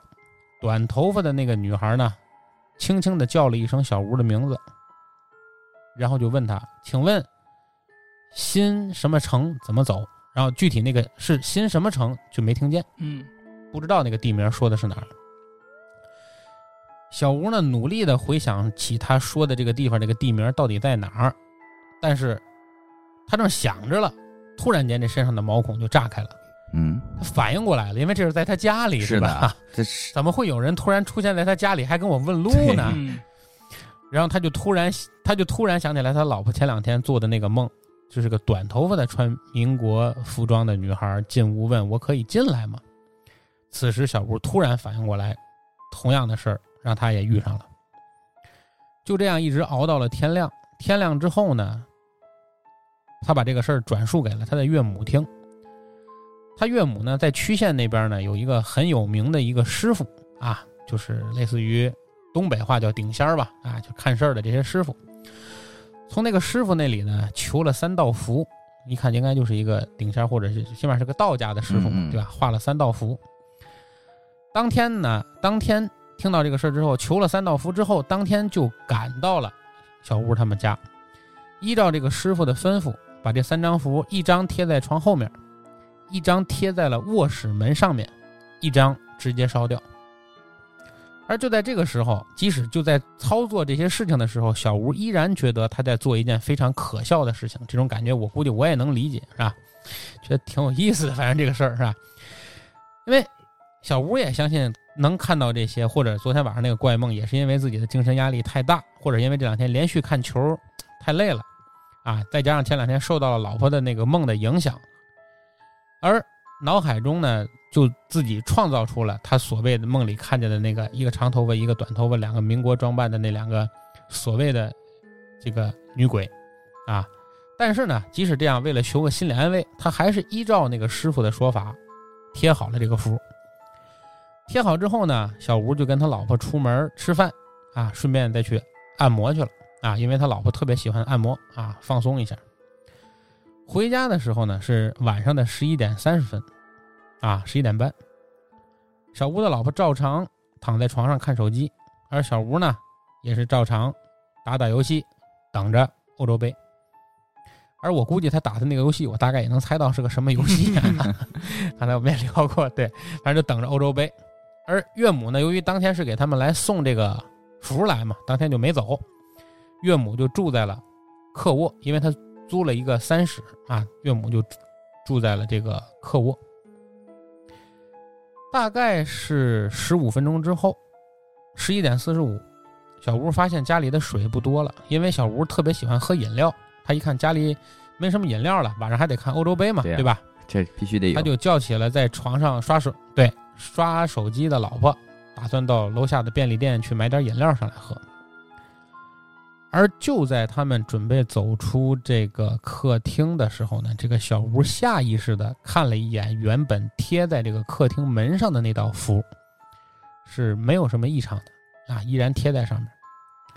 而买水回来的时候，大概是十二点多。小吴的老婆呢和在客厅陪着岳母聊天啊，老太太也还没睡，而小吴呢打算去洗个澡，精神精神，回来开该准备看球了。走进主卧的时候呢，还是一样，下意识的想抬头看一看这个门上面的符，结果这一看不要紧，脑袋嗡的一下就炸了，因为啥？符没了。小吴脑子当场就乱了，发了疯的一样在家里到处找啊，一直以为是风吹掉了，因为，对吧？他也知道这个是自己骗自己啊，因为符是他自己亲手贴的，他就怕掉，所以在这个符背后粘了很多双面胶。啊，家里喜欢粘过东西的人都知道，一般你要用双面胶粘在墙上，一般都能把墙对皮带很结实，上啊，很结实。对，所以在这个原文里呢，小吴在这个地方还配了一张照片。我们在这个照片上可以清楚的看到，这个符除了贴双面胶的一上一下的位置还有残存的痕迹之外，这个符就没有了。可见是类似感觉就是直接被扯掉了那种是啊样。，就是双面胶这个东西啊，嗯尤其是拿下来的时候啊，会有很大的痕迹的。如果不是拽下来的话，对对基本上不可能掉的。对，所以他感觉明显就是被人给扯掉了啊。但是你要想啊，这个其实很奇怪啊，奇很奇怪，真的很奇怪。找了大概十多分钟啊，找了大概十多分钟，他就拿了板凳儿站上去看，到底这个符是怎么掉掉下来的。但是当他贴近那个刚才贴符的那个位置的时候呢，他忽然间就闻到了一股烧焦的味道，而在门框上残存着很多烧纸之后留下的那个纸的残渣。嗯，小吴顿时就慌了神，就赶忙问老婆和岳母到底是谁动了那道符嗯啊，这个一老一小两位女性也是一脸惊恐啊，说这不可能啊，我们动他干嘛呀，对吧？岳母大老远给你送来的，老婆还做那个噩梦，对吧？怎么可能呢？但是从这天开始，这个小吴的世界观就开始发生了改变，因为他就觉得这个事儿有点儿难以用科学解释了啊问。题了。就这种状态一直浑浑噩噩的熬到了早上。天亮之后呢，岳母就赶紧给请符的那位师傅打电话去说明了昨天晚上发生的这件怪事儿。而电话那边的师傅听完之后呢，不置可否，只是若有所思的说了一句：“这么凶。这么凶，”对然后呢，就模棱两可的说了一些安慰的话，然后就挂掉了电话。这个小吴冷静下来，就分析分析啊，这个事情到底前前后后是怎么回事儿？他在这里首先想明白了两个问题：第一，这张符无论如何不可能是他家人动的，他老婆不会，岳母更不会，因为仅仅这三张符，他岳母说就花了将近几千块钱。好。家伙，二，家里没有其他任何外人，东西又这么贵，又没有外人，这符凭空的没了，而且好像是被人烧掉了，这个没道理。是而这个符为什么会自己烧掉？为什么会自燃？啊，画符的那位师傅也说不清楚。所以小吴的老婆就说呢，实在不行，咱们请假去找高人看看吧，因为这个事儿太邪了，对吧？而在小吴的认识里呢，第一反应，鬼和这个道教有着密不可分的关系，所以呢，他们在吃完中午饭之后，就一起去了南山的老君洞。这个老君洞，如果大家这个是川府之国的朋友，应该对这个地方比较熟悉啊。这个不知不知道的朋友们可以上网上搜一下，了解一下，在这里就不过多赘述了啊。简言之啊，书要简短。夫妻二人呢，到了老君洞之后，小吴跟他老婆从三清殿就开始拜，一直拜到了玉皇殿。最后又拜回了三清殿，等于从头到尾拜了一圈。小吴的老婆呢，就让小吴实在不行去帮着求一支签，求签看看啊。请注意啊，是是是是求签啊，不是无签，说清楚啊。哎而求签之前呢，这个看了看求签的规矩之后，这个小吴呢就跪在了三清祖师面前，心里就开始在祈求平安。而因为从这个时候开始呢，他原本的世界观其实就维持不了他原先的那种解释了，他就要开始寻求新的心理支柱了，就开始就有了变化。紧接着还没想完了，这个签筒里啪，求的一支签儿就掉了出来，而这个签上写着两个字，叫“吉上”。哦，那还不错。因为签儿嘛分，哎，吉上啊，当时呢，他一看这俩字儿呢，虽然咱不懂，但是咱心里还一乐，哎呀，你也觉得哎还不错，这个签是吧？然后就开始排队找这个师傅解签。而当轮到小吴的时候呢，那位道士就问了他：“求的是什么呀？”小吴说：“我求的是平安。”这个道士看了看，说：“如果你求的事情是平安的话，从这个签上看，你要求的这事儿应该没问题。但是呢，我多句嘴啊，我发现你最近好像运气不是特别好。”啊，当时小吴一心想，这个道士应该还是有点东西的，是吧？就看见一个吉上，按道理来说应该夸两句，说个别的，对吧？但是一说你运气不太好，他就。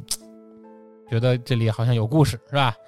于是呢，这个小吴呢也没有继续往下说，因为心中多少还是有一些自尊嘛。后面还有这么多人排着队了，是吧？当着那么多人，他也不好多说嘛。哎，所以呢，他就先转身离开那个地方，但是他没走，没想没想从这个老君洞直接就回家。但是就在他扭身往外走的时候呢，他就下意识的发现这个道士呢一直用侧眼，好像偷瞄他啊，就看他。当时呢，这个小吴心里就咯噔一下。小吴心话：“你是不是发现我有什么问题了，是吧？”然后这个小吴呢，就鬼使神差的转过头去，小声的这个道士耳边啊说了一句：“说您看您这这么多人排队，很多话不方便细聊。我呢在外面等您，您这手头方便点的时候，时间方便了，我再跟您细聊聊。”哎，道士点点头，啊，小吴就出去了，在三清殿门口呢就坐了一会儿。等了这个道士大概快两个小时啊，求签的人们逐渐稀稀落落的就就就没了。这个道士呢，就从三清殿走出来，一屁股就坐在他旁边啊，就问他到底发生了什么事儿。小吴呢，就把和他老婆这两天的经历，就跟这个道士从头到尾原原本本讲了一遍。道士听完之后呢，二话没说啊，直接拿出了这个问卦的这个卦具啊，当场就起了一卦，帮他们看了看。说从卦象上看呢，他们今年犯太岁，啊，要做的话呢，应该去安个太岁啊之类之类的。小吴一听呢，心里就笑，说这两个小时估计是白等了。看这个意思啊，应该是个江湖骗子，是吧？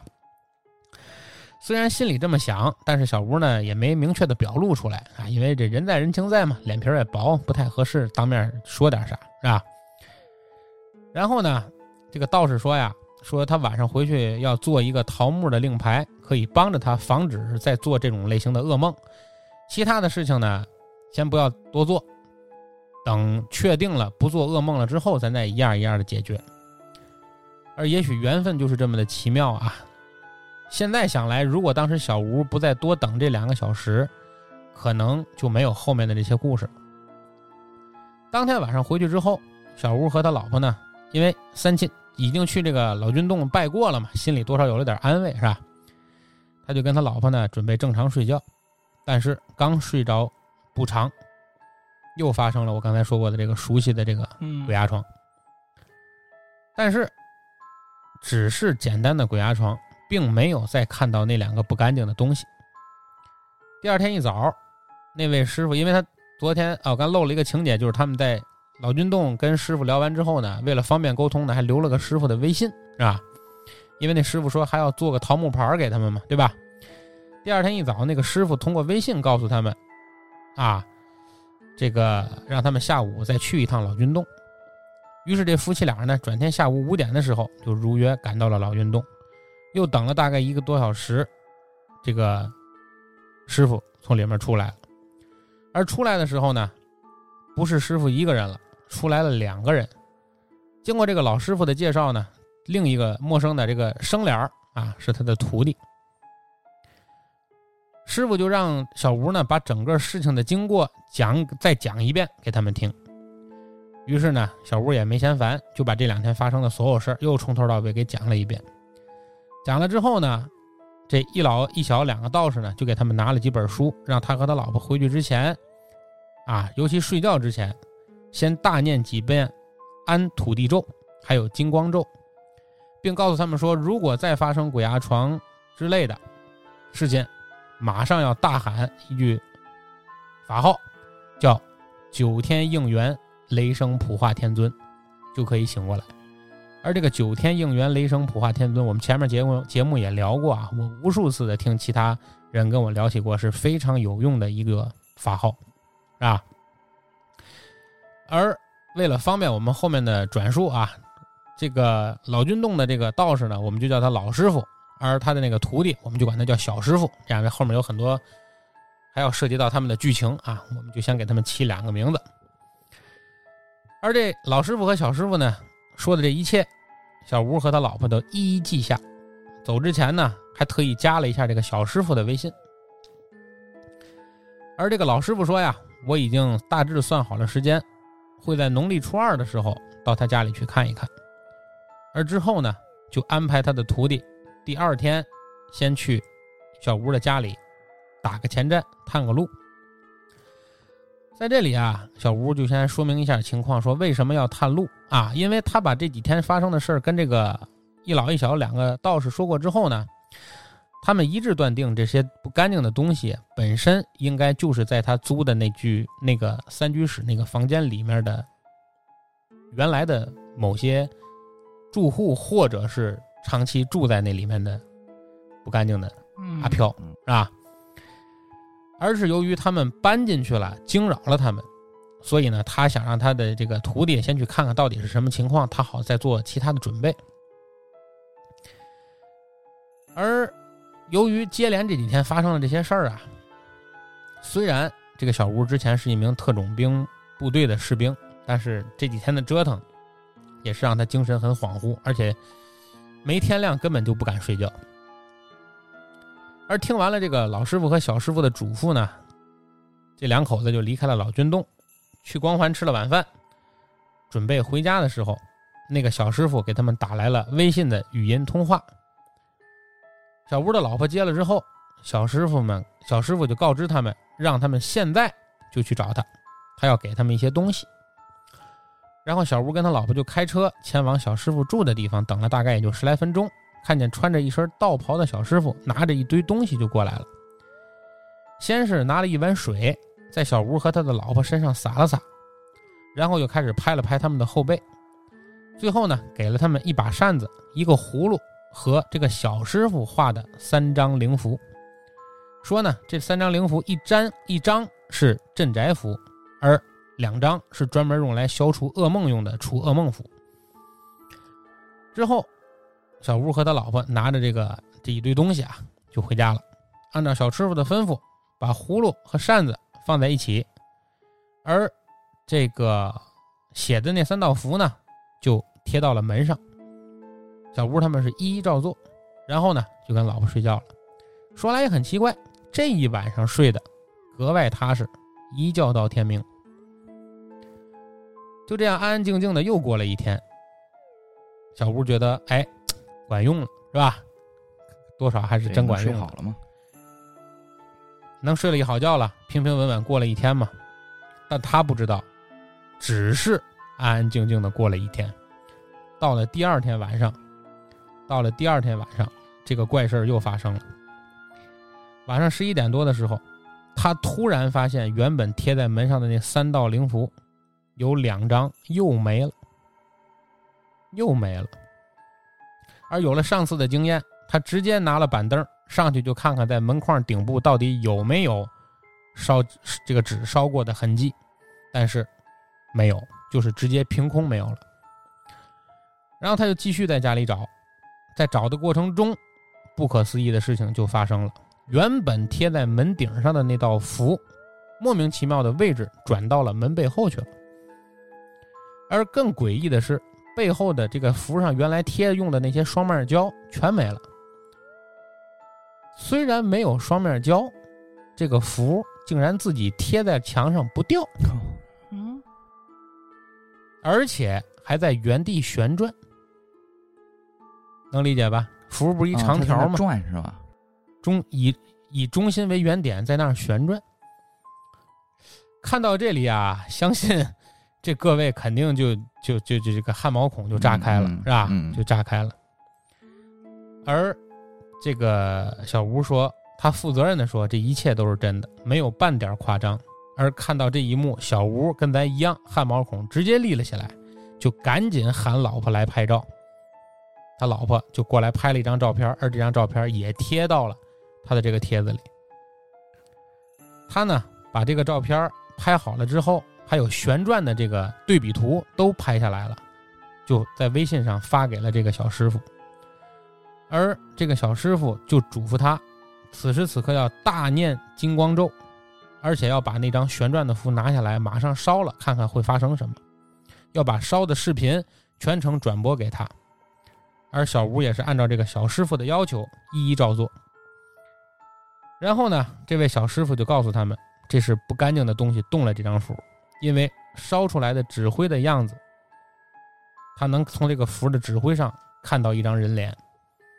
而他也把这个指挥的那个照片拍了一个照片发到了这个帖子上。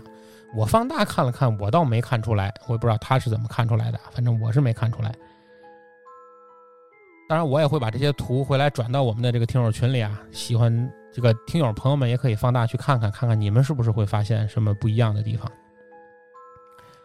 烧完了符之后呢，小师傅告诉他们，明天下午去接他，他要到家里来实地考察一下。让他们准备了许多东西，啊，因为小吴之前从来没有接触过这类神神鬼鬼的事儿，他说的这些东西呢，他根本就不知道去哪儿买，所以只能紧着自己能买到的东西，就买了朱砂、白酒、大米、黄酒这几样东西。而第二天下午，他们也如约来到了小师傅的家，接到了小师傅。一路上，小师傅就帮着他们来解压嘛，怕他们压力太大啊，就尽量开点玩笑吧，有说有笑的就往他家去。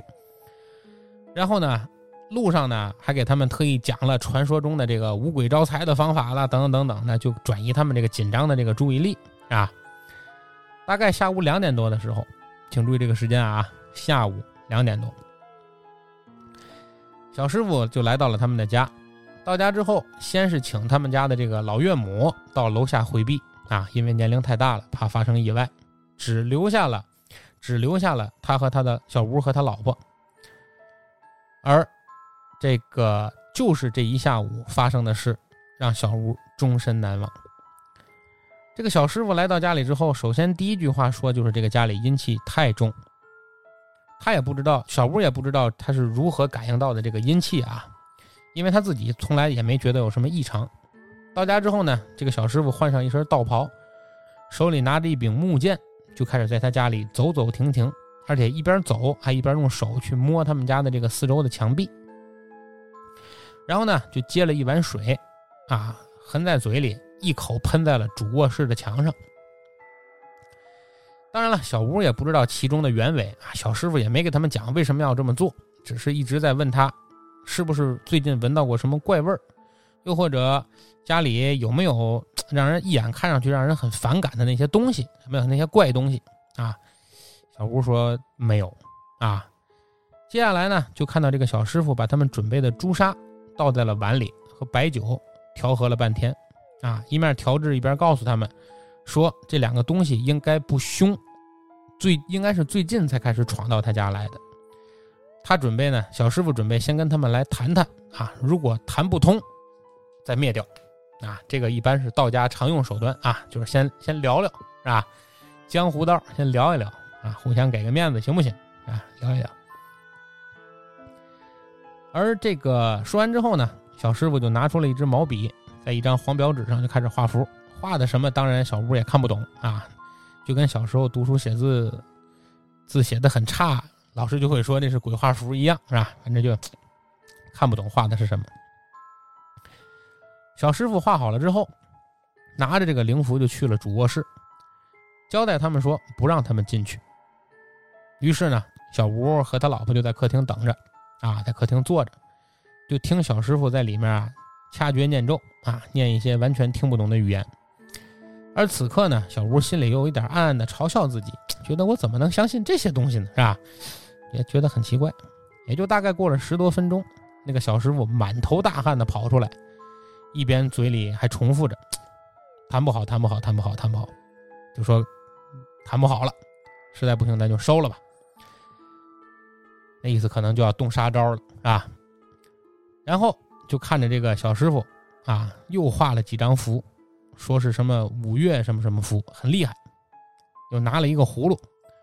又拿了一个碗里装了半碗大米，在大米上插了三支香。他说想测试一下这个到底有多凶啊，就把装米的碗上插好了点着的香，放进了主卧室，说二十分钟之后进去看看。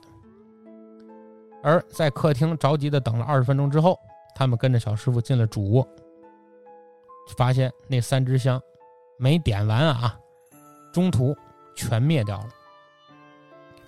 小师傅一看，大喊不好，说这个香的形状是三长两短的香谱。而我当时看到这儿呢，我就很不解，到底什么叫三长两短的香谱？因为就上了三支香嘛，对不对？怎么叫三长两短的香谱呢？我就特意查了一下，在这里做个普及。三长两短的香谱就是一长两短，能理解吧？嗯，就是这个香的香型是一根长，两根短，就两根烧得快，一根烧得慢。这种香型就被称就是人怕三长两短，香怕一长两短，是这意思。当然，小吴跟他老婆当时是不了解还有这些说法的啊，说这个香型很不好。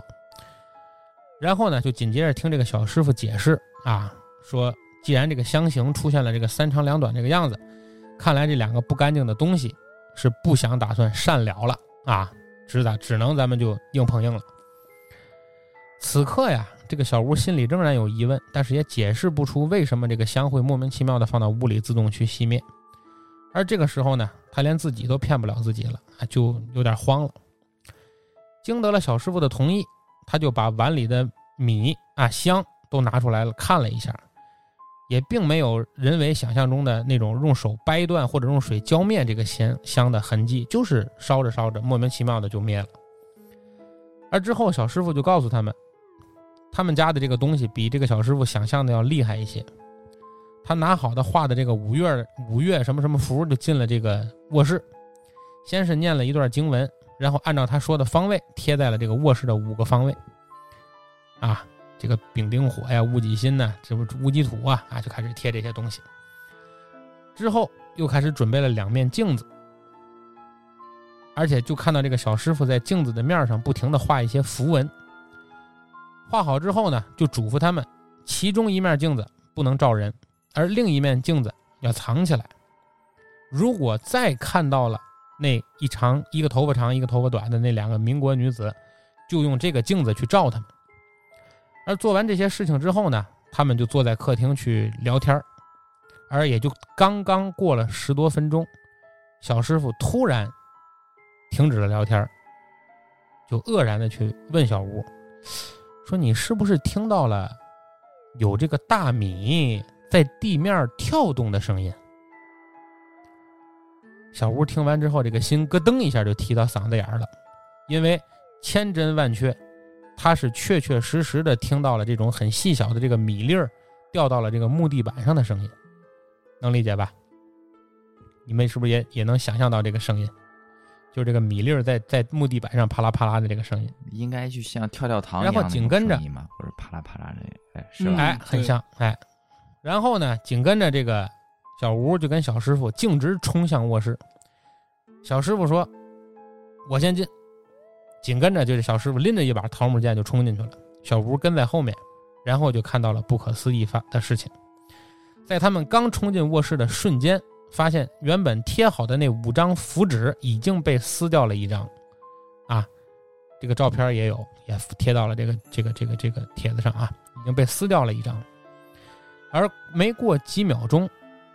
就听到了一声奇怪的响动，紧跟着放在床头的那面镜子竟然自己炸开了，玻璃碎片炸的满床都是。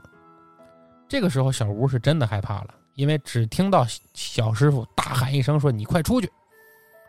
紧跟着，连小师傅在内三个人就全退出了卧室。小吴坐在沙发的沙发上，这个头脑是一片空白。冷静下来之后啊，自己就在那儿分析。首先，这他就劝自己说，这应该是个物理现象。首先可以排除人为，对吧？因为家里就仨人，小师傅他和他媳妇儿三个人，当然都在厅里聊天了，对吧？这个事儿没没法是人为嘛，也许是个物理现象，热胀冷缩呀之类之类的。嗯，小师傅说应该是这个邪祟怕镜子，所以他要把这个镜子打碎。小吴呢也听不懂嘛，就迷茫的点了点头。然后呢，小师傅说还有最后一个办法，如果不行，就只能等到初二，他师傅来了。这个小师傅说最后一个办法就是要请北地符，北就是东西南北的北，地就是皇帝的地，啊，要请北地符。如果再不行，那就只有马上离开这个房子了。而这个北地符到底是什么呢？我也查了一下这个相关的资料。这个首先，北地符呢是道家比较厉害的一个一道灵符，啊，因为北地，刚才我说的这个这个这个，就是这两个字，北地指的呢就是道家的真武大帝，啊，又称玄天上帝或者佑圣真君啊，玄武大帝。它的职称啊，它主要功效就是用来这个荡涤天地之间的所有的魔神的，能理解吧？是道教神仙中最为赫赫有名的神，就这个北帝啊。所以说，这个北帝符呢，在道教里呢就被称作一道杀符，是专门道教最厉害的一道杀鬼符。然后呢？他就看到这个小师傅拿着朱砂笔，很郑重的在黄标纸上画出了“北帝”这两个字，紧跟着旁边还画了一些他看不懂的这些符号。之后就让他们面向符纸的方向跪下，口中要念叨：“啊，请北地神君保护我家平安。”一系列流程结束之后，小师傅把符一步一念的请到了主卧室，贴在了门后面。做完这些。随手就把门带上了，接着他们就继续回客厅坐着，但是就不像刚才在客厅坐着那有说有笑的那个劲儿了，是吧？在客厅一坐，几个人大眼瞪小眼，是谁也没说话。也就过了又过了大概十来分钟，小吴竟然又听到了我刚才说的那个米在地板上跳动的那个声音。他跟小师傅俩人一对眼神啊。这个小师傅立即起身，就跑到卧室，推开门，他就看到他刚才画的那一道北地神符已经被揉成了一个纸团，扔在了地上。这个小师傅啊，被吓到完全说不出话，立马拿出手机就给他那个老师傅打电话了。具体说的什么，小吴听不太清。总之就是让他老师傅说，先别在这屋待了，赶紧走。挂掉了电话啊，小师傅很郑重的跟他们说：“一起到卧室跪下啊，要跟着他念念念念叨叨念的什么？这个小吴现在也记不太清了，因为他的感觉就是惹不起这个东西，只能道歉了。而起身之后，小师傅就连滚带爬的跑了出去。啊，这个小吴呢，跟他媳妇儿也不知所措。这个小师傅呢，大吼了一声，说：不想死就立马跟着他走。”小吴也害怕呀，拉着他老婆就赶紧跟着这个小师傅从他们家跑了出来。关好门以后，就看到这个小师傅一边念着咒语啊，什么什么除金光咒之外，什么咒也解解不开啊之类这种，哎，念这些，还有什么永封啊之类之类，就念这些封印的这些咒语。然后三个人就紧跟着一路小跑的离开了那栋楼。到楼下的时候啊，这小师傅才长出了一口气，跟他们说呀：“他们家的这个东西啊，他小师傅说我低估了，啊，很厉害，不是他的道行可以能解决得了的。因为这个事儿呢，还把这个小师傅也盯上了，说明天啊，这小师傅要上老君洞避一避。而至于小吴这两口子，给他们的建议是最近就不要回家了。而直到这个时候，小吴跟他老婆由于出门太仓促了，没带任何东西。”随身的只有车钥匙和手机，于是呢，就开始了一段非常唐突的逃亡之旅。接着呀，小吴和他老婆还有他岳母就开车去了那个远离小区，到了一个人气相当旺的当地的一个商业街，在商业街呢找了一个热闹点的酒店，啊，开了两间房就住下了。而那位小师傅知道已经帮不了他们了，自己先离开了，啊，去跟老师傅聊后面该怎么办。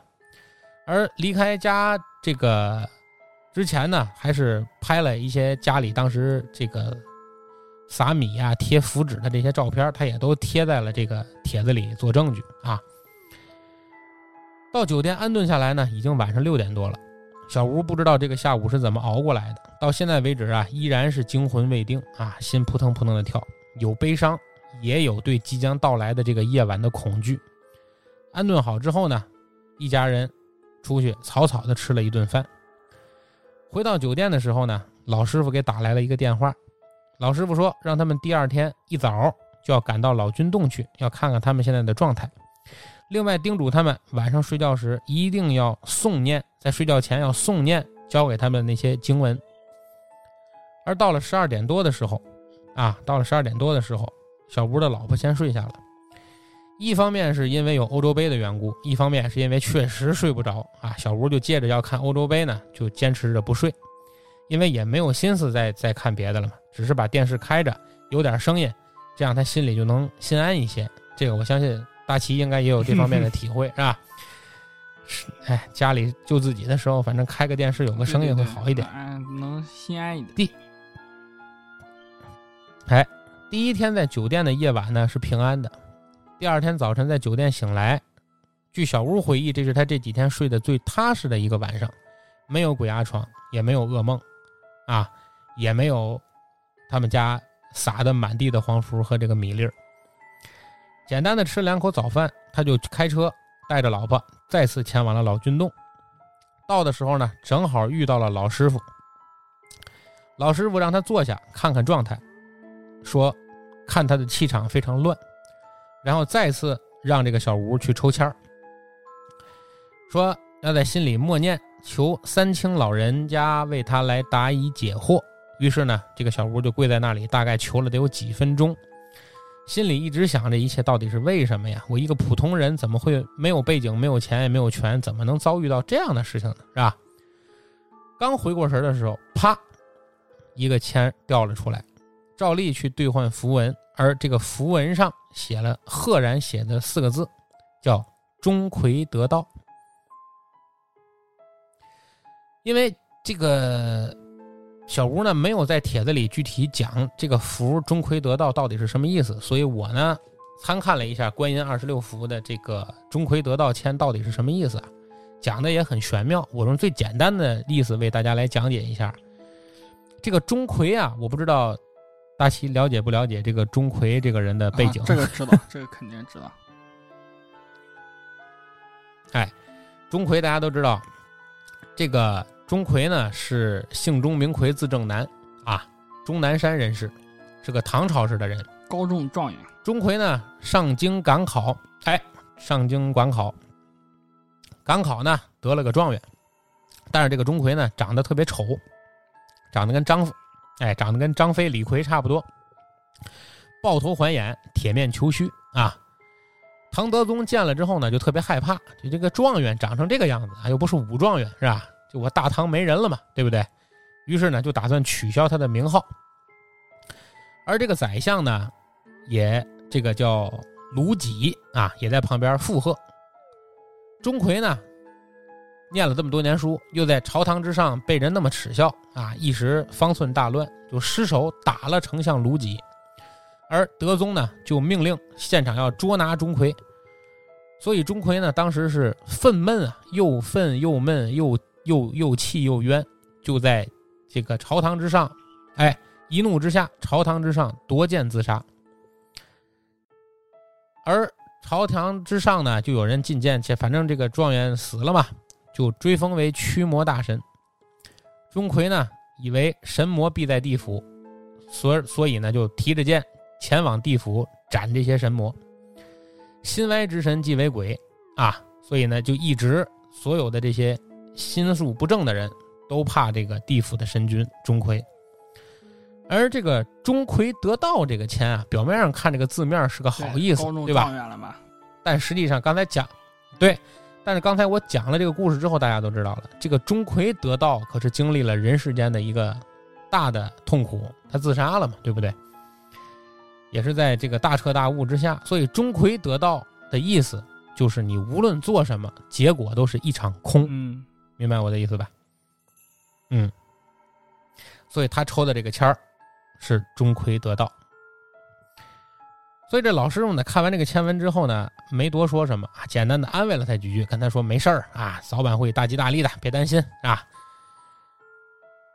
就说反正过两天我再去你们家啊，你别想这么多啊。于是呢，小吴两口求完了签，就离开了老君府、老君洞。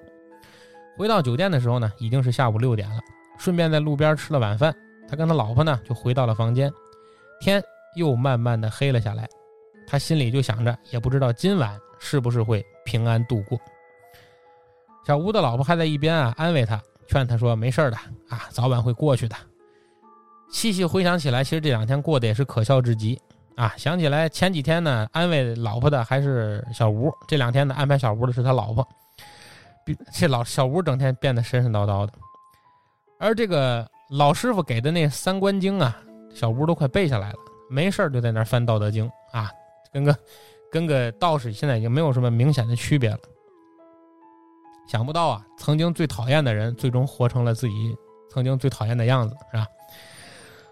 匆匆洗过澡，已经是晚上八点多了。小吴打算今儿早点睡啊，因为一直以为离开了那个房间，搬进酒店，应该就可以睡个安稳觉了嘛，对吧？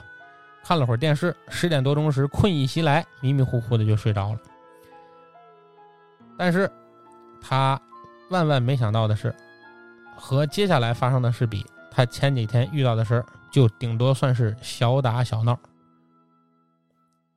而这个他发他睡下之后不久啊，迷迷糊糊睡着了，就在梦里听到有人在叫他的名字啊，吴大奇啊，叫名字。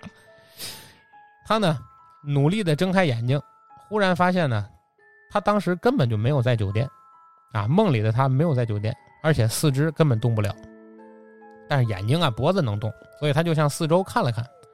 此时的他呢，身陷一片空地之上，他当时很明白自己在做噩梦，但是他在梦里可以看见他正面不是两个人了，站着三个人。右边站着两个女孩啊，熟人啊，一个长头发，一个女头，一个短头发啊，穿着民国时期的校服啊。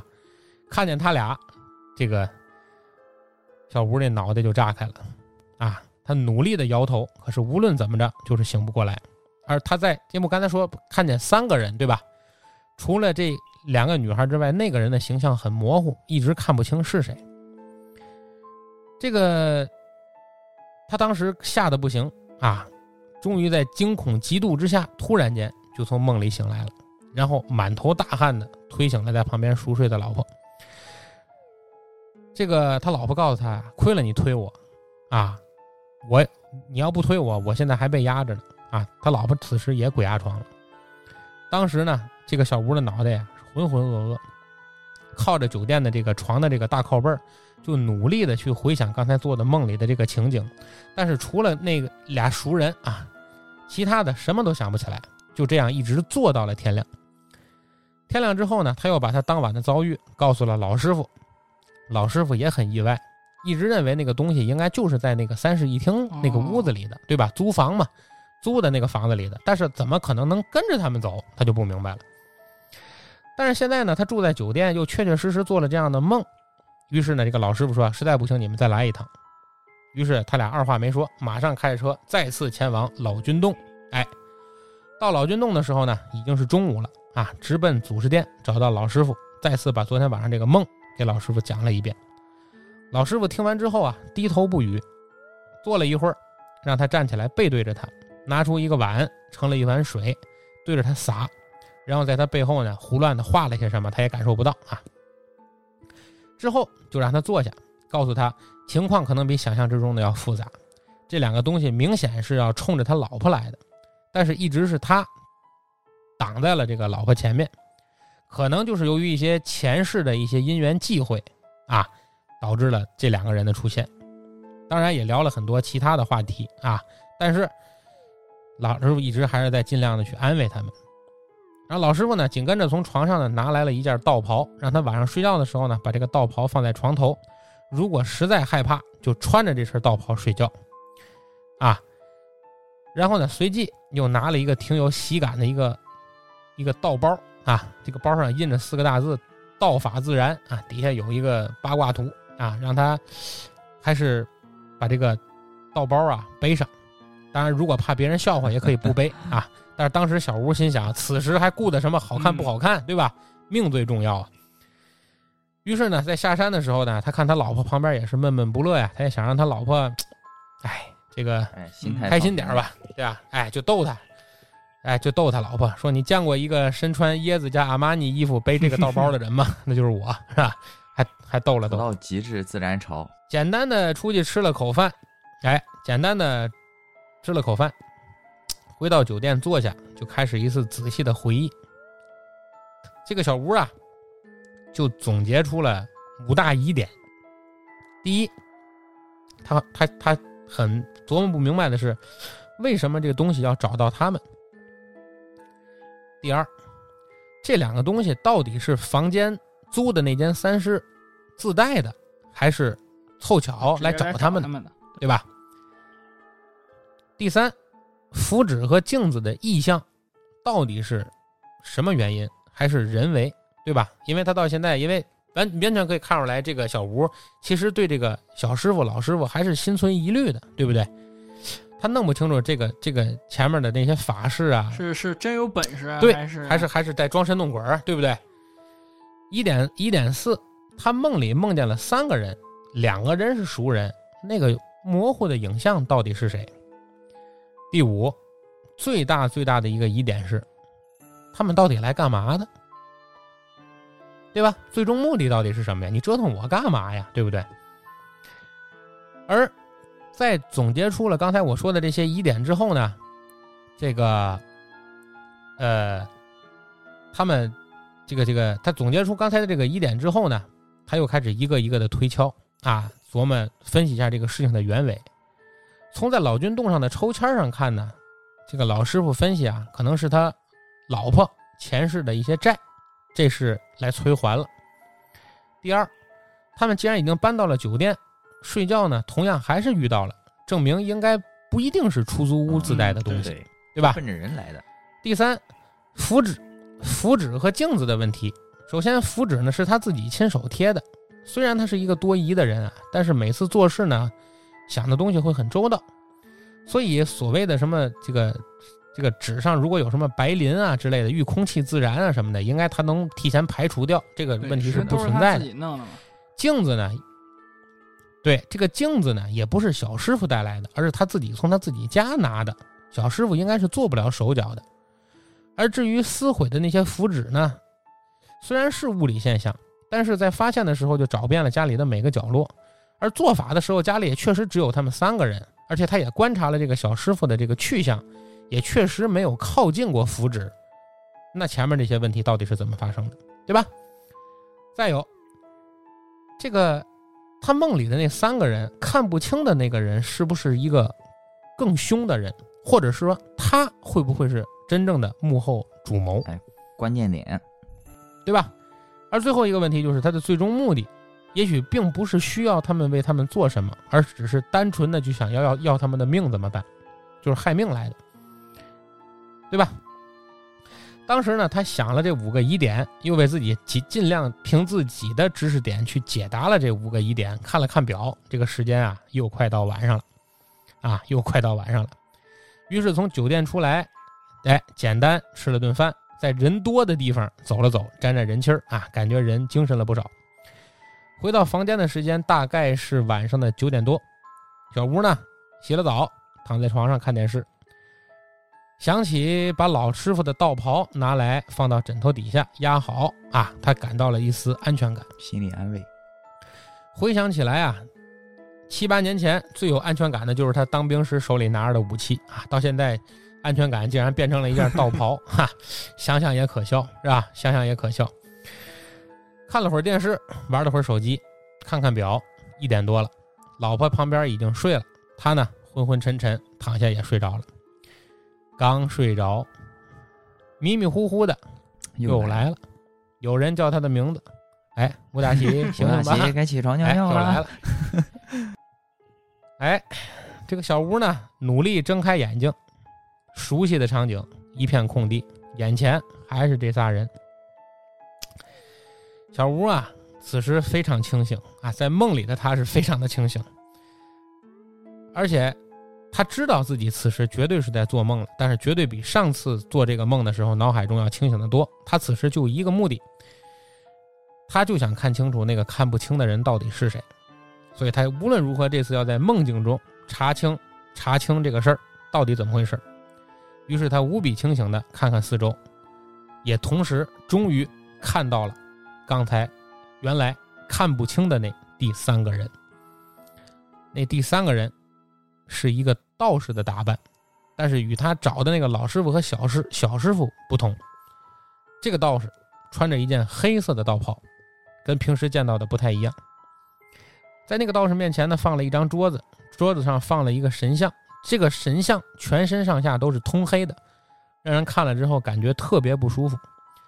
神像面前插了三炷香，很特别的是，这三炷香是倒着插的，能理解吧？类似于倒流，类类似于倒流香，哦，那这个香怎么点着的呀？它是倒着往上，它是倒着往上着的，嗯很奇怪，类似于飘着点，啊能理解吧？就是哎，燃的时候也是从下往上燃。然后呢，对对对对，然后呢，他看了看他的脚边，发现地上有很多符纸。这个符纸呢，跟他平时生活里见的这前两天见这符纸也不太一样。这个符纸呢是黑色的，黑色上用金色画的符。他看到这些以后，他努力的要把这些东西完全记下来，因为他怕他噩梦醒了之后记不住了嘛，对吧？之后，他再次转向看那个道士打扮的人，他这次想很努力的看清他的脸，但是越努力就越看不清。然后突然之间，噩梦醒来，满身大汗。他立马从床头的床头柜上拿起了手机啊，打开了灯，凭着刚才那点残存的印象，把他刚才在地上看到的那个黑色的符纸画了出来。他也把这个符纸放到了他的帖子里啊。第二天一早，就赶紧给这个道长再次打了电话，把昨晚的所见全部告诉了这个道长。这次，道长没有再说什么。过了几秒，他才说让他们立马再去老君洞。而当时他看了一眼表，才早晨七点。他跟他老婆也听话啊，马上立马起床收拾东西赶往老君洞。到了时间是差不多九点多一点，直奔老师傅的那个地方。进门之后，给老师傅大概讲了讲昨晚的经历。老师傅这次没有再像之前一样安慰他们，而是直接问他们最近是不是得罪了什么人，或者间接的得罪了什么人，对吧？但是他们几经回忆，就普通人嘛，我们能得罪谁呀、对吧？是啊，因为他和他老婆呢，一直也是与人为善，从来不与人发生矛盾，也不跟任何人吵架，是吧？老师傅听了之后呢，也就沉默了下来。过了一会儿，他说这个事儿啊，可能比较复杂，具体怎么复杂也不方便说，只是说初二到他家看过之后再说。于是呢，就让他们离开了。走出老君洞，他发现精神状态特别不好，走路昏昏沉沉，带着满肚子的狐疑回到了酒店。而那段时间焦头烂额，每天都是往返老君洞，对吧？这个没事就往老君洞跑，没事就往老君洞跑。而老君洞的师傅呢，也确实是尽心尽力的在帮着他们，也确实没没不是他回忆也没不是为了钱，因为也没给人家什么钱，对吧？然后呢，这个这个这个原文这个帖子更新到这里就结束了。而随后，随后，这个这个帖子下方就有很多的朋友们紧跟着就是去留言，去帮他去解释刚才我说的这个北地符是怎么回事啊？他们根据大家的理解，可能会遇到了什么什么事儿。然后紧跟着不几天，他又发了新的帖子，而这个帖子上呢，大概介绍的是初二这个老师傅。就到他家来做法驱鬼来了，而在来之前，嘱咐他要准备一只大白鸡。然后呢，他就到市场买了一只大白鸡。初二老师傅来的那天，把屋里门打开，他让这个这个念了点咒语啊，行了行法术之后，就让这个小吴把捆着这只大白鸡打开，扔到了屋里。而这个大白鸡呢，扔到屋里之后，也没跑，也没跳，也没叫，也没扑腾，而是很认真的在吃地上原本撒的那些米。嗯，能理解吧？因为你想，刚才说从那天小师傅做撒米法之后，他们就离开那间租房，再也没回去过，对，对吧？而他们就去去这个这次回去之后是他们第一次回去，所以这个鸡扔进屋里之后，这个鸡就开始吃这个米，而且他们很惊奇的是，这只鸡呢食量很大，因为撒的那一把一把的米，这个鸡就一粒儿一粒儿一粒儿一粒儿的吃，基本上把这个厅里原本撒的那些米都吃干净了，一直吃到了卧室跟前儿，它不吃了。而是开始梳理自己的羽毛。他不吃了，然后紧跟着老师傅就在这个他们家去这个各种施法啊，在这里头由于这个讲的过于详细啊，我们一个是节目篇幅的问题，另外一个是讲的过于详细了，我们也不方便在节目里讲的太多，对对吧？具体怎么做法的过程我们就不提了啊。对，有兴趣的朋友呢，回来可以在听友群里和我们讨论。但是我在这里说的结果是，老师傅一番折腾，最后给他们的结果是，老师傅认为我的能力也不足以，老师傅也个办不了啊。钟馗得道。也也也不足以解决这个问题了。对，就是应了那个签上所说的钟馗得道的问题了，就也解决不了这个问题了。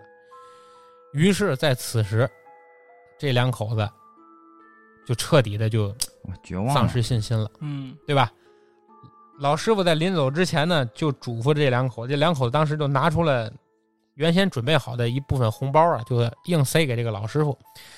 这个老师傅说呀，我们也没能帮你解决什么问题，钱我们一分不要，你们俩也自求多福。反正我的意思，这间屋子千万不要再回来了。于是呢，这两口子就退掉了这个房租啊，然后就中间反正怎么跟这个中介去沟通，怎么跟房主去沟通就不提了。然后呢，小吴这个噩梦的问题并没有得到彻底的解决，于是他考虑，既然道教帮我解决不了的问题，他考虑的是我就要依靠佛教，或者是我哪怕依靠东北的出马仙，我怎么着无论如何我也得把这个事儿我给它解决掉，对吧？我就病急乱投医了。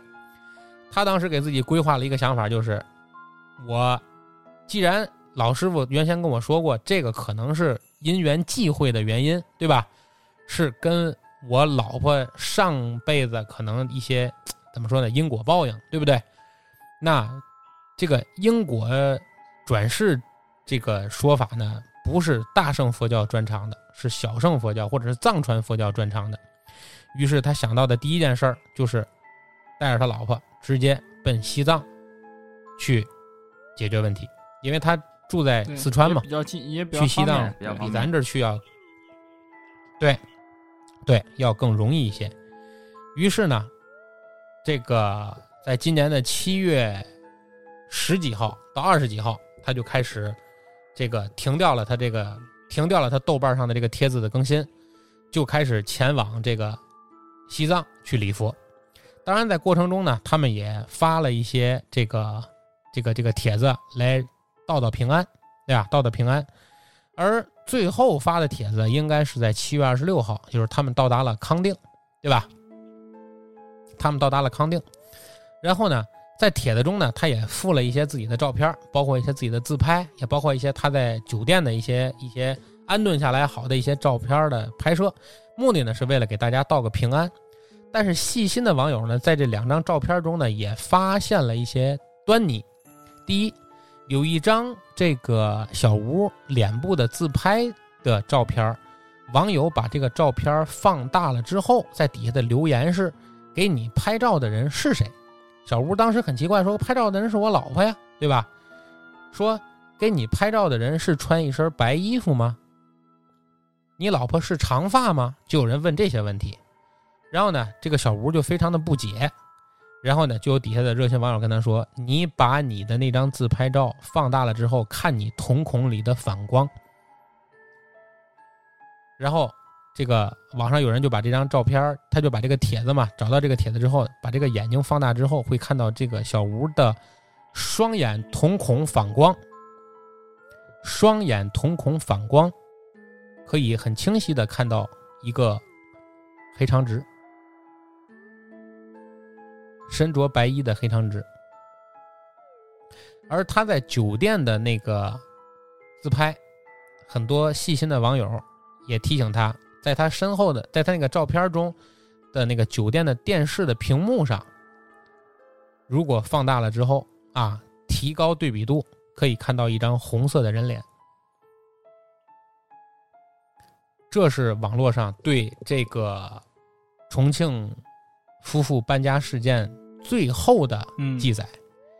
也就是说，在七月二十六号之后，也就再没有过新的更新。而由于这个底下的评论的网友们也是仁者见仁，智者见智，各种评论都有，也说不定是什么原因。这个小吴也把原先在豆瓣灵异组和知乎上的这些帖子的原贴，连同回复对，都删掉掉了。。对，而最近他们的近况如何和这件事情的后续究竟如何，到现在为止也没有一个很明确的说法。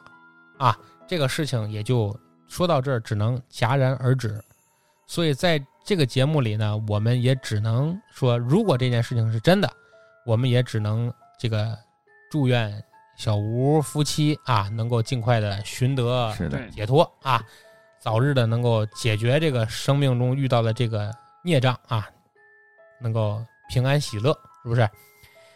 那如果说呢是一个网络闹剧，我只能说又多了一个神奇的网络写手、嗯啊，因为他的这个文章写的真实性还是挺高的啊，真实性还是挺高的。当然了，把他的这个帖子呢拿出来，我呢把其中的一些照片和一中一些细节呢也发给了我身边一些比较精通于道法的朋友去看。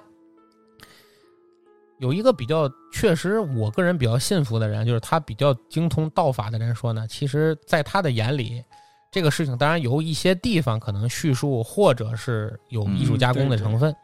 他说，如果他假设这个故事小吴完全是百分之百陈述，没有任何说谎，或者由于过于惊吓而臆想了一些东西的情况下，按照他的理解和他对道法的认识，其实这件事情走向不可控的原因是由于到他家第一次施法的那个哦小师傅，在选择施对，在选择施法的途径和针对方法上存在严重的失误。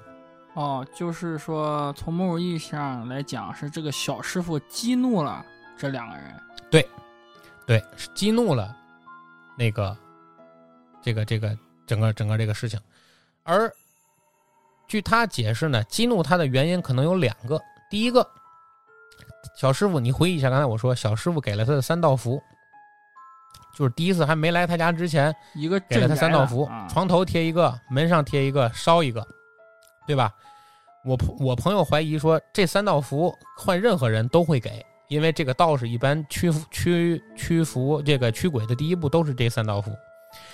但是有没有跟他说清楚，这三道符是明确要按照顺序来贴的？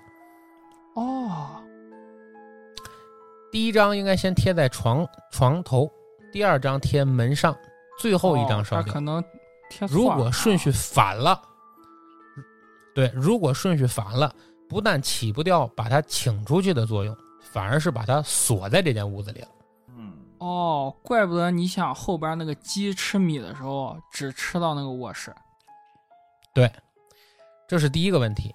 第二个问题，我那个朋友说，他在最后一道方式使用了北地符，这个方式是极为不妥的，因为北地符不是一般人 hold 得住的的大，就是大法力的一道神符。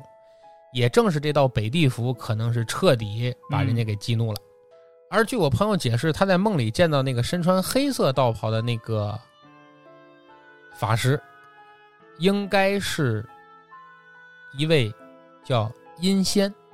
阴仙能对，仙分两类，阳仙和阴仙。阳仙就是我们平时说的这些神仙大德啊，什么太上老君啦，啊，什么什么什么什么真武大帝啦，我刚才说的这些。而阴仙其实指的是，对，阴仙指的是那些类似于我们前面所说的那些狐黄白柳灰，那些由于年深日久修得正果的那些这个妖魔所化。就非人，对，非人。所以说，他梦里遇到的那个穿黑色道袍的人，应该是一个阴仙。所以这场斗法并不是人鬼之间展，就是这个展开的一场斗法，而是阳仙和阴仙之间的一场沟通。所以在这种沟通之下，是绝对不能使用北地符的，明白吧？因为这种法术较量，你不能。用杀招，而是要用沟通的方式。对，所以说是这这个原因导致他可能出现了这种问题。但由于这个贴主已经把这个帖子删掉了，我也没法把它回复到他的帖子里去帮助他一下啊。反正据我这边了解，可能是由于这些原因造成的啊。这是我这边的一些看法和分析啊。当然，也有可能这又是一个。网络闹剧啊，因为这两年发生在这个豆瓣灵异组和知知乎上的这些网络闹剧有很多啊，呃，无论真假，我们不能不说它非是一个非是一则非常好听的故事，写的很很很不错，也正好迎合了，对，也也正好也正好迎合了我们今天要讲的这个租房时发生的这些故事的这个主题。当然，我们借助这期节目呢，除了是为大家来。讲讲和租房有关的那些故事之外，更重要的也是给大家提个醒儿。我们在前面也说过，买房也好，租房也罢，对吧？都不是一笔小价钱，慎重。哎，花钱之前要慎重，不要盲目的贪便宜，事出反常必有妖，对吧？也希望各位呢，能够在怎么说呢，保证平安喜乐的基础之上，找到满意的小家啊，温馨的小家。那以上就是我们本期。鬼话连篇的所有内容，我们今天的灵异故事就为大家讲到这里，时间也不短啊，都快赶上我们特别特别节目的时间了哈，时间也不短。那么本期节目就到这里，感谢大齐，感谢妖姬，也感谢所有守在我们电波之前的所有的热心听友。对我们这期节目感兴趣，或者想进一步了解我们故事中所提及的这些。照片和资料的，请关注我们的微信公众号“侃爷茶馆”，啊，我们会有我们的小编来为您拉到我们的这个听友群里，甚至于也可以直接加入到我们的这个专门鬼话连篇的我们的子听友群。